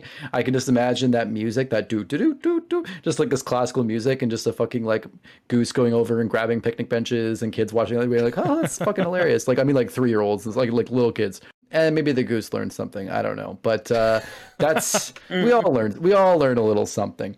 Uh, so that one I thought was pretty good too, and. Uh, Oh, God help me. I had another one that I thought was really good, uh, but I, I plumb forgot it. So there you go. I want to note that no one's saying Mario. Oh, well, well you know you mean you mean Chris Pratt, the famous he's, Italian? He's so cool. He is so cool. so cool. My favorite my favorite uh, Mario Italian accent is, "Hey, I'm Chris Pratt." My favorite Mario moment is when he's taming velociraptors. I love that bit. Love that bit. I, I like where he gets turned to fucking dust by an intergalactic madman. I honestly think really that's a great story. To see Mario get fucking snapped would actually be pretty pretty rad. Yeah! He looks over at Waluigi with a sad face. Waluigi looks at him. They hug as they get snapped. No, Wario back in the background. Yeah. Go. Wario's like picking his own ass on like and like eating it as he gets snapped. Jesus. Anyway, that's our Mario fanfic. Uh, Avengers Mario crossover. fanfiction dot net. All right. Speaking of movie pitches, let's move into the pitch meeting.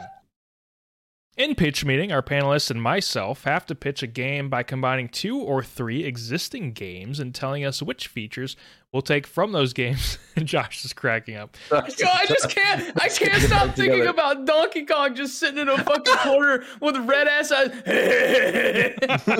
Imagine Donkey Kong fucking wins and be like, "Yeah, Mario, you stole. I was originally the fucking Nintendo mascot. You stole my shit." But who's laughing? You dusty bitch. I feel like Donkey Kong. Who would who would be Thanos in this scenario though? Bowser, right? Or is it secretly is it secretly Dry Bones or Dry Bowser? It's actually Sonic. Oh God, no! Oh, no. Stop! No. Okay. No, he's the got the crossover. The Chaos Emeralds are the Infinity the Chaos Blend. Emeralds. Yeah. The crossover. Let's yeah. do it. So as I was My saying, favorites. pitch meeting.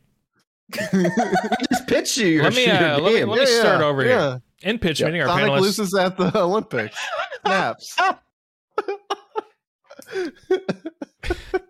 You know, I've I've I've had trouble reading a a segment before, but not like this. Not like this. We're rowdy, boys. We're rowdy as hell today. In pitch meeting, our panelists and myself have to pitch a game by combining two or three existing games and telling us which features we'll take from those games to make it fun and interesting. For example, you might pitch something like Dark Souls meets Animal Crossing meets Tower Defense, where you defend your custom-built home from various villagers or fighting the final boss, a disgustingly horrifying Tom Nook. The three other members of the panel will vote on the pitch. If you get at least two-thirds of the vote from today's panelists, your project is greenlit. Here are today's project parameters, the pitch parameters. Session-based multiplayer game. All right, Paul, let's hear your pitch first. You enter the uh, the Shark Tank, if you will. All right, sharks. I'm a I'm a little lowly guppy, but I'm hoping maybe I can be a symbiotic remora and I can jump onto the sides of you and use your money to become another another beautiful man in the gaming industry. I know I up there it's the Dragon's Den. So we'll, we'll I say call uh, it the Dragon's Den. Oh yeah, do I love Dragon's Den? It's a good show. Um, both have Robert Robert Herjavec, uh, so there you go in Shark Tank and Robert crossover, crossover, and Candace Trump, Kevin O'Leary. Um, all right. So, uh, yeah, let's let's hear it. So this is uh, this is an idea. I will say Rachel inspired this idea, but I did come up with a good uh, a good plan for this. So uh, in that it is Sea of Thieves, right? You're imagining that base gameplay, right?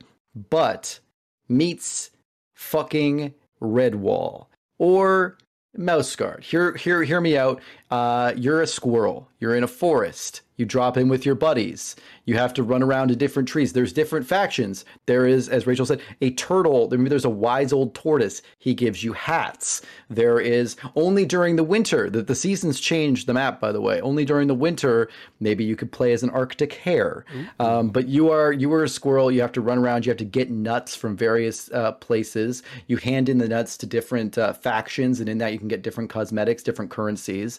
Uh, obviously, there's there's squirrel-based uh, puzzles. three D platforming. There's a lot of like emphasis on running away from stuff, but also there is some fighting too. There's some combat in this as well. Um, and uh, you know, maybe there's some squirrel armor. We don't need to get too crazy into the humanoid aspects of this. They are mostly animals. Uh, but uh, yeah, I'm thinking, uh, you know, generally a forest critter based uh, lobby game, very similar to Sea of Thieves. You run around and get treasure, and there happens to be some light combat and exploration as well. Now, obviously, we don't have the sea, the seafaring stuff that Sea of Thieves, which is, which is pretty nice. But you know what? Maybe there's some other stuff. Maybe you can ride around on certain other animals as a squirrel. I'm not. Maybe you mount a cat, but not in that way. Just ride on its back. Um, there's a lot of options. Uh, so you know, I haven't figured out all of the details. Just that maybe you, um, maybe you skateboard around uh, paths in the forest. I haven't decided. But the point is, I'm thinking squirrel-based lobby multiplayer Sea of Thieves. God Mike, damn. Are you in or out? So, um, You know, you got me with the Redwall, because I read all of those books when I was little. They're fantastic. But I don't know that I want to be a squirrel. Like, if you're taking inspiration um, from Redwall, yep. you got the hares that have Cockney accents. You've sure. got the badgers with their blood fury. Like, where mm-hmm. is...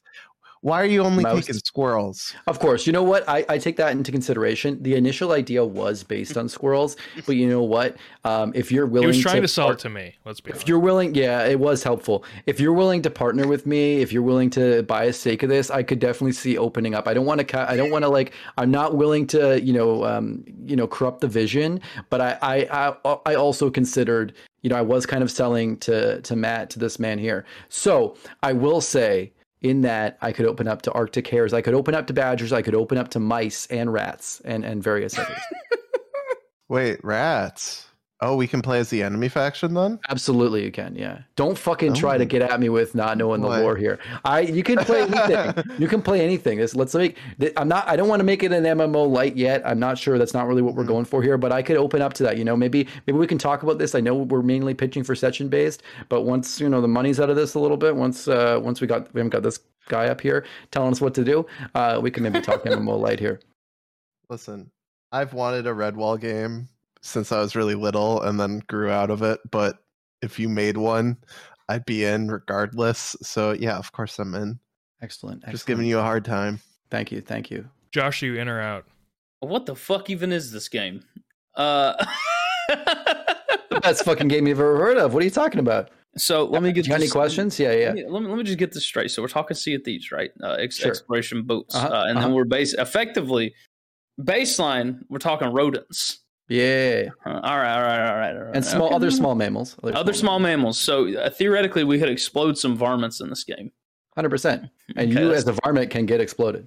Okay, that's good. I, I, you, I can drop, you could drop boulders on uh, other varmints, and you can, uh, you know, catapult them with cute little stick-built built trebuchets. I don't know. You could do whatever you want. Okay. Okay. Okay. So we can we can yeet some uh, some small mammals here. You love to see it. Um, I mean, now, you do. It seems. Yeah. Do, do do we have like customization? Like, can I make my badger look really like f- like fresh to death? Like, yeah, one hundred percent. one hundred percent. There's going to be uh, cosmetics. That's a big part, right? So I mean, when we're talking okay. about trading in nuts for things to different uh, oh, factions, okay. a yeah. lot of that's based on cosmetics. Right, so there's not going to be like a power-up system per se. You're not going to get stronger as the different things. Maybe each race could have a certain thing that gives them an advantage, but ultimately, um, what you're grinding for is cosmetics. You're not grinding. Uh, the most of the game is about gameplay and the enjoyability of the world, like in Sea of Thieves, and it's less so. So yeah, you can do some crazy shit to your badger. Like I'm talking, if you want to give it a purple mohawk, we'll see about that. You know, I. I... I, I like I like your pitch at least. I, I think you know what. Just just for that reason alone, uh, I'm gonna give you one two gabagool. I'm in. Oh, all right. Appreciate it. Appreciate it. Paul, Paul, I have one question for you. Can we get the Redwall license? So I looked into it. Uh, they're uh, they're pretty stingy about it. I'll be honest. Uh, I called their main office. Uh, they wouldn't speak to me. Okay. Uh, yeah. I, I got. But but here's the thing. I mean, it's pretty fucking like, it's just animals who talk. I think we can like, and it's like dark. I think we can like Mouse Guard isn't Redwall and that no, shit's no, the same no, no, thing. No, so like, no, no, no. we can do this. We don't need their names. We'll call it whatever we want. No, no, no, no, no, no, no. My, my decision is based on if we can get the license or not. Luckily- here's the thing. Here, here's what I'll give you. My last thing. You guys, I have, I have, I have Mike here, and I have Josh backing me. Um, if with your backing uh, and enough support here, I think we can come to them with a strong front, a united front. We can get that license. All right, I'm in. Let's do it. Thank you, thank you. Interestingly Dragons. enough, interestingly enough, the Redwall license was given to a game in twenty nineteen. Yeah, I actually I remember a buddy of ours. Uh, we were both following that. And, really, uh, I did remember that, but I couldn't quite remember. Is the game The Lost Legends of Redwall, The Scout by Soma Games? Is it? It's in development. No, it's available. Oh, uh, all right. So it's probably not that great. I haven't heard of it. Not my game. All right, Mike.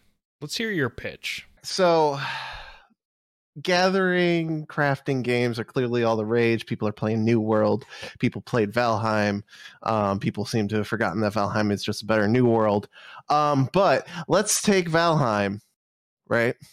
Session-based multiplayer game. Let's merge it with one of the most popular Japanese games out there. All right, so you land on a beach, right? and you gotta build build your settlement and whatnot, and you have to gather around, right? You have to gather materials and stuff. And when you're gathering, it's it's really obvious which ones you can gather and can't gather yet as you you know level up and whatnot. Um, so there will be number ones out there that you can gather. And then there'll be like number twos not and threes again, and fours. Not again, Mike. You did it again. You need to you need to gather these because in order to craft certain things, you'll have to do Sudoku puzzles. Oh, God damn it. I figured it out right before you said the word Sudoku. No. And and and it gets better. Um, there is a meta like quest line that you have to do. The entire world is actually one giant Sudoku puzzle. Of course, of so course. You have to figure out where in the world the uh, numbers are carved into the ground, figure out what they are, and then go and craft larger monuments of numbers in the other spaces. And once you finish that, well, you'll see what happens with the final boss. Okay, well, I'll go first. I'm out. Uh, Josh, I'd um, you know, I'd like to, I'd like to just mention before we really dive into the meat and potatoes of my answer, um, that uh, I almost failed remedial math, and for that reason, I'm out. What uh, if I told you there's no math involved with Sudoku? It's true. I, I would disagree with you, mainly just because I'm a fucking idiot. I'm out. Are there numbers? Then there's math. So I'm, the math I do doesn't have numbers. Well, all right, true. All right. Uh, so here, here's what I'll say because I'm I'm pretty interested. Now, last time you, last time you pitched a Sudoku game when you did the pitch meeting, right? Can you can you remind me yeah. what was that? What, do you remember it was, what that uh, was? Battle Royale mixed with yeah. uh, Sudoku. Yeah. Yeah, okay. yeah, yeah, yeah. So so interesting. So I, I thought that was good, but I, I didn't know if it worked super well in the Battle Royale stream. But I did think that was a unique, interesting idea. This one I think is a puzzle game that's like an indie solo game. Actually, makes a lot of sense to me. I think I think there's a huge when you have people who play stuff like Potion Craft, or you have people who play stuff that's like pretty nichey and theory crafty. I think there's like a huge uh, niche for this. I will say. Do you think this is like a what's your bu- like? I mean, I have a budget, obviously, but do you think this would be like an indie, like a smaller game? Do you think this would be something one could develop on their own, or maybe with a small team? Um, oh yeah, I, I think in that one hundred percent scenario, I'm one hundred percent in. I think this is a niche game that would do really, really well amongst a certain crowd. And I think if you even if you didn't like lean too hard on the Sudoku name too, and just kind of like pretended like Sudoku didn't exist and made a game like this, people wouldn't even think about Sudoku and would like just love it. And and and then people would be like, hey, by the way, this is just Sudoku. If you want like more content, they'd be like, really? Wow, they did it so well. Uh, one hundred percent in. All right, well, Mike, thank you, Paul. You, you don't pass the pitch, but you do have a fan in Paul. Huge fan. I'll say I don't play Sudoku, but I just uh, I think that's a I think I think there's a huge market for it. All right, here's my pitch. My project is an asymmetrical payday meets tower defense P V P. All right, let me explain. You got one team of two to four playing in first person, like a first person shooter. They're trying to pull off a heist uh, with a bank robbery or museum or something like that, versus one player who's playing as a security guard trying to manage various alarms, cameras, locks, all that kind of stuff. Now, the one player playing on their own might not even be in first person. And maybe it's some sort of top-down perspective with a fog of war effect, or they only see inside the control room that they're in and the tools that they have in there or something like that. But they're doing that while the group of two, to, somewhere between two and four, are trying to pull off the heist. And you got the one security guard player trying to trying to stop it from happening. All right? What, what are we thinking here? Uh, I'll go first and just say that I think this is a really, really good idea. Um I, I like it a lot. Uh, I, I love the idea of, uh, I mean, I think asymmetrical P V P games are interesting, but I think often it's just, you know, this person has to be faster to chase them, but you're all playing the same kind of way. I think an idea uh, based around someone being stuck in a room, but having control, and maybe there's other games like this, but I can't think of any off the top of my head, um, where, you know, people are trying to go through a game in a totally different system, basically. You're running through rooms in first person trying to do stuff, and someone is actually behind the scenes fucking their shit up. Uh, is actually really, really interesting. It's like a God mode, but it's from this like security room, and you're not exactly in God mode because there's a lot of, you know, limitations. There could be an idea like where you like, you know, release smoke in a room to panic people and they start running around, or you can like do stuff or like lock a certain door and that like limits them to going down a certain way, or maybe you've set something up. And again, it's like keeping them from getting out or keeping them from pulling off their heist, right? But I mean, it, it, you can't necessarily just take them out, right? So I think there's a lot of creativity there. It reminds me a lot of like a good board game idea, I think, uh, that there'd be something like this, um, you know, trying to escape. There's this great game I like called Magic Maze, uh, where you have to like, uh, you're a bunch of dwarves trying to rob a bank or something, and you have to escape through all these tunnels or something. Uh, and it's a lot of fun, but I think the idea that someone could actually enable those traps and it's not just R N G and cards and stuff is actually really, really interesting. So I'm one hundred percent in. That's a really, really cool idea. Actually, like I like that it's not even really based on like the the the like the uniqueness of the setting, like an idea like mine, but it's actually like a cool uh, mechanic. So I'm in. Josh, what are we thinking? You know, I like I like everything you actually have on offer here. Now, do I think it's a game I'd play? Uh, probably not. But fair, that's fair. That's fair. I think you've got enough going here that I think pe- I th- I think people may actually like this. That and it's unironically uh, to me the, the first game that's been mentioned that's like. It could legitimately be a game. You know what? Fuck it. I'm throwing my hat in the ring. Look, you know, I sorry, sorry, Mike. I know your Sudoku uh, crafting is a. Uh, hey, listen, you know what? They can make mine. It sounds like vaporware, but it would get made. It would just be a tenth of what it was supposed to be promised. That's true. It would be. It would be on Miniclip. It'd be the next yeah. great RuneScape. It'd be Ghost um, of a Tale, is what it would be. Ghost of a Rodent Tsushima. Yeah. Uh, I'm in. Fuck it. Mike, thoughts? I like asymmetrical games. It sounds very similar to some of the Nintendo Land games that released for the Wii U. Um, it oh. sounds very similar to the Arkham Origins multiplayer game mode. I was waiting for Mike to tell me the games that it's like, because I was like, I feel like this should have existed, but it, it might have. Yeah, might yeah, have no, no fucking idea. Definitely exists in some capacity. Whether or not that capacity is good is the question, because... All right, here's the issue. Could be a asymmetrical game. Games are extremely difficult to balance and make feel fair because you've got one against multiple people. Um, it's kind of an issue that Dead by Daylight has, where um, a win for a killer is actually killing three people, which means two kills, one kill is a loss. But for a A survivor, if you die, you lose. So it kind of just feels bad when you're the one that dies. So I guess what's your... Is this going to be a triple A game? Is this going to be a double A game? What are we What are we thinking here? I, I'm thinking with the, with the budget that I think we can get, I'm thinking it's going to be some sort of double A thing. It's going on Steam. Maybe if we have some success, we can port it to consoles. But it's mostly gonna it's going to be a P C darling. Another payday kind of thing, right? I mean, that's kind of what we're looking at here. Yeah. Right? Yeah. You know, uh, you already have two backers. I'm gonna be I'm gonna stay on this side of the fence on this one. Um, I don't think it's a bad idea. I just don't think it's a smash hit idea. I think it's a it could be a smash hit, but unlikely. Fair enough. Fair enough. Mike Mike the business major at it again. All right, our final pitch, Josh. Let's hear your idea for your pitch for a session-based multiplayer game. Uh, well, this is going to be nothing but uh, the most incredible game you've all ever heard, uh, and nothing but entirely one hundred percent serious. All right, it's Sudoku cross with Sudoku. Uh, yeah, it's Sudoku Animal Crossing. Every mini game in Animal Crossing has now been replaced with Sudoku. That would be popular in Japan. I'd rather drop fucking dead. Um, So uh, we all love The Sims, right? I mean, to some extent, it's it's just kind of fun to build up your home. You know, have have a nice place for you and yours, impregnate half the town. Whatever, whatever. With five thousand hours, uh, exactly. You know, you you could you could knock up anybody. You can get knocked up as much as you want. You could literally have a bloodline similar to that of West Virginia. Literally, just intermingles incredibly well.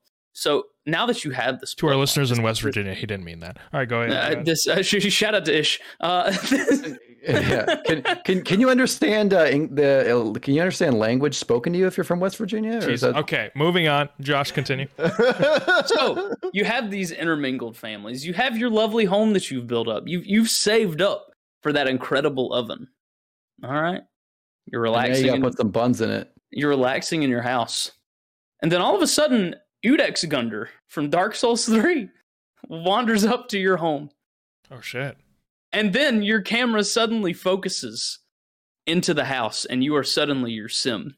And you have to find an item in your house to fight Udex Gunder with. You have to, you if you've made a rotten bowl of macaroni and cheese, you now have to go grab that rotten bowl of macaroni and cheese and fight this hulking motherfucker with it. You can summon wow. your inbred lineage to your home to help fight this hulking menace. And guess what? You'll have a blast doing it. Who knows? Maybe even you hit old Udex Gunder with the classic, build the pool, have him go for a little swim, get that ladder out of there, and he's mm. done. He's he's toasty, baby. Trap him in the house, get a couple old shitty ovens in there, bada boom, he's done. He's done and ringed, it's over. Uh, so, you know, that's what I'm saying. We're offering a building simulator with, uh, you know, familial relationships, uh, mixed with a little bit of Dark Souls uh, style combat. Uh, you know, maybe maybe your boss from The Office comes down, you know, to beat you up, and you now have to kill him uh, with with rotten macaroni and cheese. What what what what what what, what are we thinking here? What are we thinking here? Whoever wants to go first. Let me ask you this question. It, this is what it really hinges on for me. Can we get the rights to Dark Souls three bosses? Uh, you know, I think we might be able to. You know, based on based on my talks and emails back and forth, they've really been interested in building Udex Gunder a really nice uh, double wide. Um, not only this, this, I don't know no, no, no, no, no, no, no, this is this is fine. I promise. Uh, I was honest that they never emailed me back. Uh, Vort of the Boreal Valley has really been looking for a good summer home. Uh, it's really cold where he's at. Um, and and and you know, perhaps th- the option is there. You know, based on based on the few emails I've sent. Okay, interesting. I, you know, I I don't know. I think I, I'm gonna have to talk with. Uh, I'm gonna have to get on the get on the horn with uh, Miyazaki, and, and we'll try to hash things out. Get to get some rights to the to the Dark Souls three bosses. So it, it hinges on that. So right now, it's a maybe unless we can get the rights. Well, we'll get the rights. Don't you worry, Mike. What about um, you? Oh. I... Shut the fuck up, Paul. Mike. I...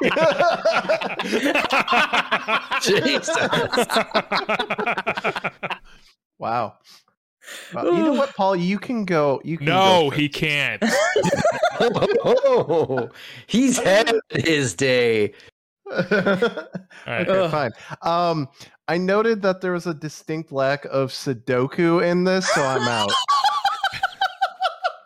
You know what? If that's if that's really all it takes, I'll add Sudoku as a minigame for the newspaper. That I'm, out. No, I'm out. I don't. I'm I don't out. need to be associated with you oh, and whatever crimes indicate you're trying to start. Listen I'm to out. this. The, I'm second, out. The, the second Matt says he wants the license, this guy, this fucking guy, Josh, was it? Comes in, says we got the license. I've been talking to people. We're gonna get it. Second, Mike says I need Sudoku. He's willing to compromise his vision for Sudoku. No, no, no, no, no, no. It's not a compromised vision. Look, mm-hmm. perhaps you could bore the bosses to death with like. Sudoku. I just feel like this is the problem. You don't have a stick-to-itiveness here. But here's what I'll say: is that um, there's a couple. Okay, so I have a couple points here. I, I have yeah. a lot to ask. First off, um, how dare you? No, first off, uh, every time you said the name of one of these characters, it felt like you were uh, just infringing copyright by even invoking their name. I feel like they may have asked you to never say it publicly again. See, see, um, but that can either be proven or disproven, uh, be- mainly because it hasn't been taken to a court of law. Um, yes, yeah, a hundred percent. So we got uh, Udex uh, Gundyr, right? So, mm, so I have a couple mm. questions. First off, I will say mm. kudos to you for letting you kill uh, this this character in a pool, because you have not been able to kill a character in a pool in Sims four. So that's something that's actually out of the Sims right now. So you're putting that feature back, which is oh, yeah. pretty cool. Yeah, yeah, so killing this, essential. This might actually be better than Sims four in that mm. respect. Yep. Um, it's pretty hard to kill your sim right now. Um, I will say. Uh, so I got to ask: can you put someone in a basement, light on fire, block all the doors? Oh, one hundred percent. Yeah, yeah, yeah. yeah. I mean, okay. Put you and your lineage down there. Make them yeah, yeah. fight, uh, you know, Vort of the Boreal Valley. Let them have that down there. Yeah, perfect. Okay, so here's my other yeah. question. Let's say, you know, you're living your life, you're having your same game. He shows up. starts fucking your your uh, your house up. You have to hit him with the rotten macaroni. You hit him. He goes down. He's dead. What happens next in the game? Uh, so actually, he comes back to life. Um, and then your wife, who you've cheated on a couple different times, um, leaves the house. Vort wakes up, leaves the house. Uh, goes back to uh, his house and fucks. Did she cheat on you with Vort? Okay, um, yeah, yeah, yeah. No, no, no. There's, there's, there's a whole lineage here with these Dark Soul bosses. But what um, are you doing? It sounds like a cutscene. Is this like a is this like a Kojima game where you're watching like hour long cutscenes? No, it's just when you're exploring the world, really. Uh, whatever you know, uh, Sim Plaza we'll call it. You go down to the Sim Plaza, you see uh, your wife hitting up the uh, the old bar. Um, so the with game old Vort. Back to Sim like overworld, like over style game. Yeah, exa- exactly. You're no longer in first person with or with, third with, person. Yeah. With with action R P G combat thrown in. Exactly. Okay, so it only there's pieces where it goes into action R P G and then you pull back to Sims, but the world is forever changed by what happened during the action R P G combat. Exactly. Here's what I'll say. This feels shit. Uh, this feels like the kind of thing. Let me continue. This feels like the kind of thing like Octodad or some bullshit game that's meant to be garbage. Um, in that sense, I think there's people who would play this game. Uh, I think people would be interested in how jank and weird and fucked up it is and how it's like known for being weird. Um, I think the biggest issue you're going to run into is copyright um, from both uh, Maxis uh, and from From uh, from software. I think you have a lot of issues with both of those companies. Um, yeah. And E A for sure. Yeah. Uh, but you know what? Uh, even though I don't trust you, uh, I am going to. I'm gonna. I'm gonna wish you luck. I'm gonna wish you luck. I'm not gonna back the game. I'm not gonna back the game. Uh, did I get your hopes up? I'm sorry about that. I'm not gonna back it, but I do wish you luck. I have a. I have a number of some of some buddies who are into this kind of shit and uh, might be willing to. Uh, might be willing to uh, to take a gamble on a, a shyster like yourself. Uh, well, uh, I appreciate uh, your good luck. Also, fuck you. Uh, let me get you a uh, let me get you a phone number for T H Q Nordic, and maybe they can make your dream come true. Activision Blizzard's pretty uh, desperate at this point. Uh, I think they might be willing to do something. Uh, yeah, at this point, it's actually just uh, Kingdoms of Amalur: Reckoning Wayward two. That's the game. Re-reckoning. What do you think? Re-re-reckoning. All right, let's move on. I just want to say I got the clean sweep, so I win, right? Is that how it works? Is there a winner? Paul, you can win the episode. Thank you very much. Don't patronize me. Whoa, whoa, whoa, I won the segment. Whoa, whoa. I won the segment. That's all. Mike did win, uh, and I won. Name, and I win. Uh, and I won. Name that game. So I think we're. Oh no, no Mike, Mike won name that game. You won trending, God, and I won over under. I won trending topics. So yeah, Mike tra- and I trending topics isn't really a game. You guys I are. Won dude, two games. Fuck yourself. All my answers were really logical. Don't go back now and retcon what's a real game and what I'm isn't. I'm retconning oh. trending topics. It's not Fuck a real mini game. I'm just eating glue down here in the bottom right corner, like y- y'all won games. What the fuck? Josh, Josh, quiet. Mommy and Daddy are talking. All right, let's end the show. Let's get let's get on with the the final segment here. News bites. Each panelist is going to shine some light on a small piece of gaming news from the past week that might not have gotten the attention it deserved. I'll start off. This is sort of a P S A. Windows eleven is apparently slowing down some C P Us, especially A M Ds, uh, right now. So I recommend holding off on the update until things are worked oh, out. It's so shit. Um, I I'm gonna hold off. Uh, for a long time, I think. I'm just not going to do it until my computer tells me to, so uh, I recommend others do the same, or at least keep track of of how... It's fine. It's fine. All right, Paul won't be on next week's episode. All right. Um... That's fine. We're playing Back for Blood anyway. Mike, your, your news bite for this week. Uh, something really interesting that I found... Um... Not at all while we were on this episode because I forgot to do my homework. Uh, apparently, Seattle Seahawks are launching a new gaming club. Oh, where they're going to establish tournaments, fifty different tournaments throughout their season. It's called Se- Seahawks Sandbox. Kind of neat. I, I don't know much else about it, but I found it and I thought it was an interesting article because it was very random. Well, it's kind of funny. There are a lot of... Uh... professional sports team owners that now are also uh, owners or part owners of esports teams, which is kind of cool. Yeah, and like former players and stuff too, like Rick Fox. Mm-hmm. Yeah, Magic Johnson uh, yeah. owned, owned something. Yeah, yeah. Paul, your news bite. Yeah, so uh, Funcom, we all love them. They're definitely not a shit-ass company. Uh, we do love Conan Exiles, for sure. I think that's a fun game. I think most of us can agree that there's a lot of interesting uh, tidbits of goodness in there, but ultimately it's a uh, buggy-ass mess. Here's the issue. Uh, they actually have new product projects underway. That's the issue, because it's uh, whether or not you're interested. Um, so they basically have... tweet they put a tweet this week saying uh, they have a whole bunch of people uh, joining the team uh, in September, uh, and now they are uh, opening up even more careers because they have some exciting projects underway. Yes, including their Doom, their Dune game. Pardon me. Dune. Oh yeah, that's right. Uh, like like Conan Exiles, right? They have it. Well, it might be an M M O light, but they haven't one hundred percent confirmed. It could be an M M O. It could be something a little bit more intense. But we're thinking it might be a Conan Exiles, but Dune, um, but maybe a little bit better. I mean, listen, like I think this is kind of interesting to look at. I mean, obviously we knew this game was coming out, but it's interesting to see them kind of update and just say, hey, we're working on this and we're building the team and we're growing it too. We're not just using the internal team we have. Uh, obviously, they're not using a lot of those people on Conan right now because the same fucking bugs and the same cosmetic D L Cs are just hanging around in there. So they're certainly not like doing a ton of shit on Conan right now. So it seems like Dune might have a bigger, more expansive kind of development going on. So I'm excited. I, I don't know a lot about Dune. I'll be honest. I didn't. I haven't read the book. Uh, I am pretty excited for the the movie. Uh, I will be seeing that in theaters in the next few weeks, which will be cool when that comes out. Uh, and I, I am thinking I might try to go back and try to read the book. Uh, so yeah, I think this could be cool. I think the setting's good. Uh, I, I worry it might be a little too close to being uh, like Conan Exiles, like yeah. a little too similar, just because it's another deserty, you know, weird, you know, adventure-y world, open world game. But, uh, you know, it could be something really, really cool. Uh, I, I just, I, I want to highlight really quickly someone's great Reddit uh, comment that was, um, I know uh, Cap, there's no company I trust more than uh, uh, Funcom, and that's uh, trust to fuck it up. so uh, so we'll, uh, we'll see, uh, we'll see how that goes. Dune in theaters and on H B O Max on October twenty-second. Sponsor. I wish we were sponsored by Dune. Sponsored by Legendary Pictures, which also produced the Warcraft movie. Warcraft movie. And sponsored by A F K Arena. When you don't want to play, when you don't want to play uh, Raid Shadow Legends, we got this.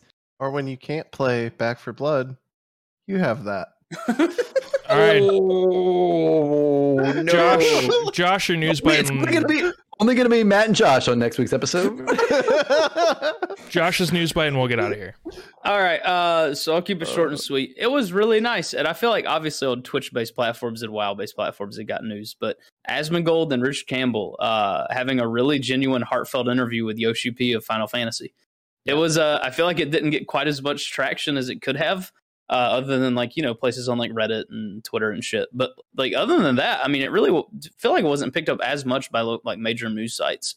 And it was it was good. It was genuinely heartfelt. Yoshi P showed what kind of what kind of good guy he is. While I'm not playing Final Fantasy at present, it's like dude, dude genuinely cares about his game, cares about what the players think, and wants to get genuine feedback. And I think he showed that by getting two people who showed genuine interest in the game, picked it up, started playing it, and he was like, "Yeah, let's come on, let's do this shit."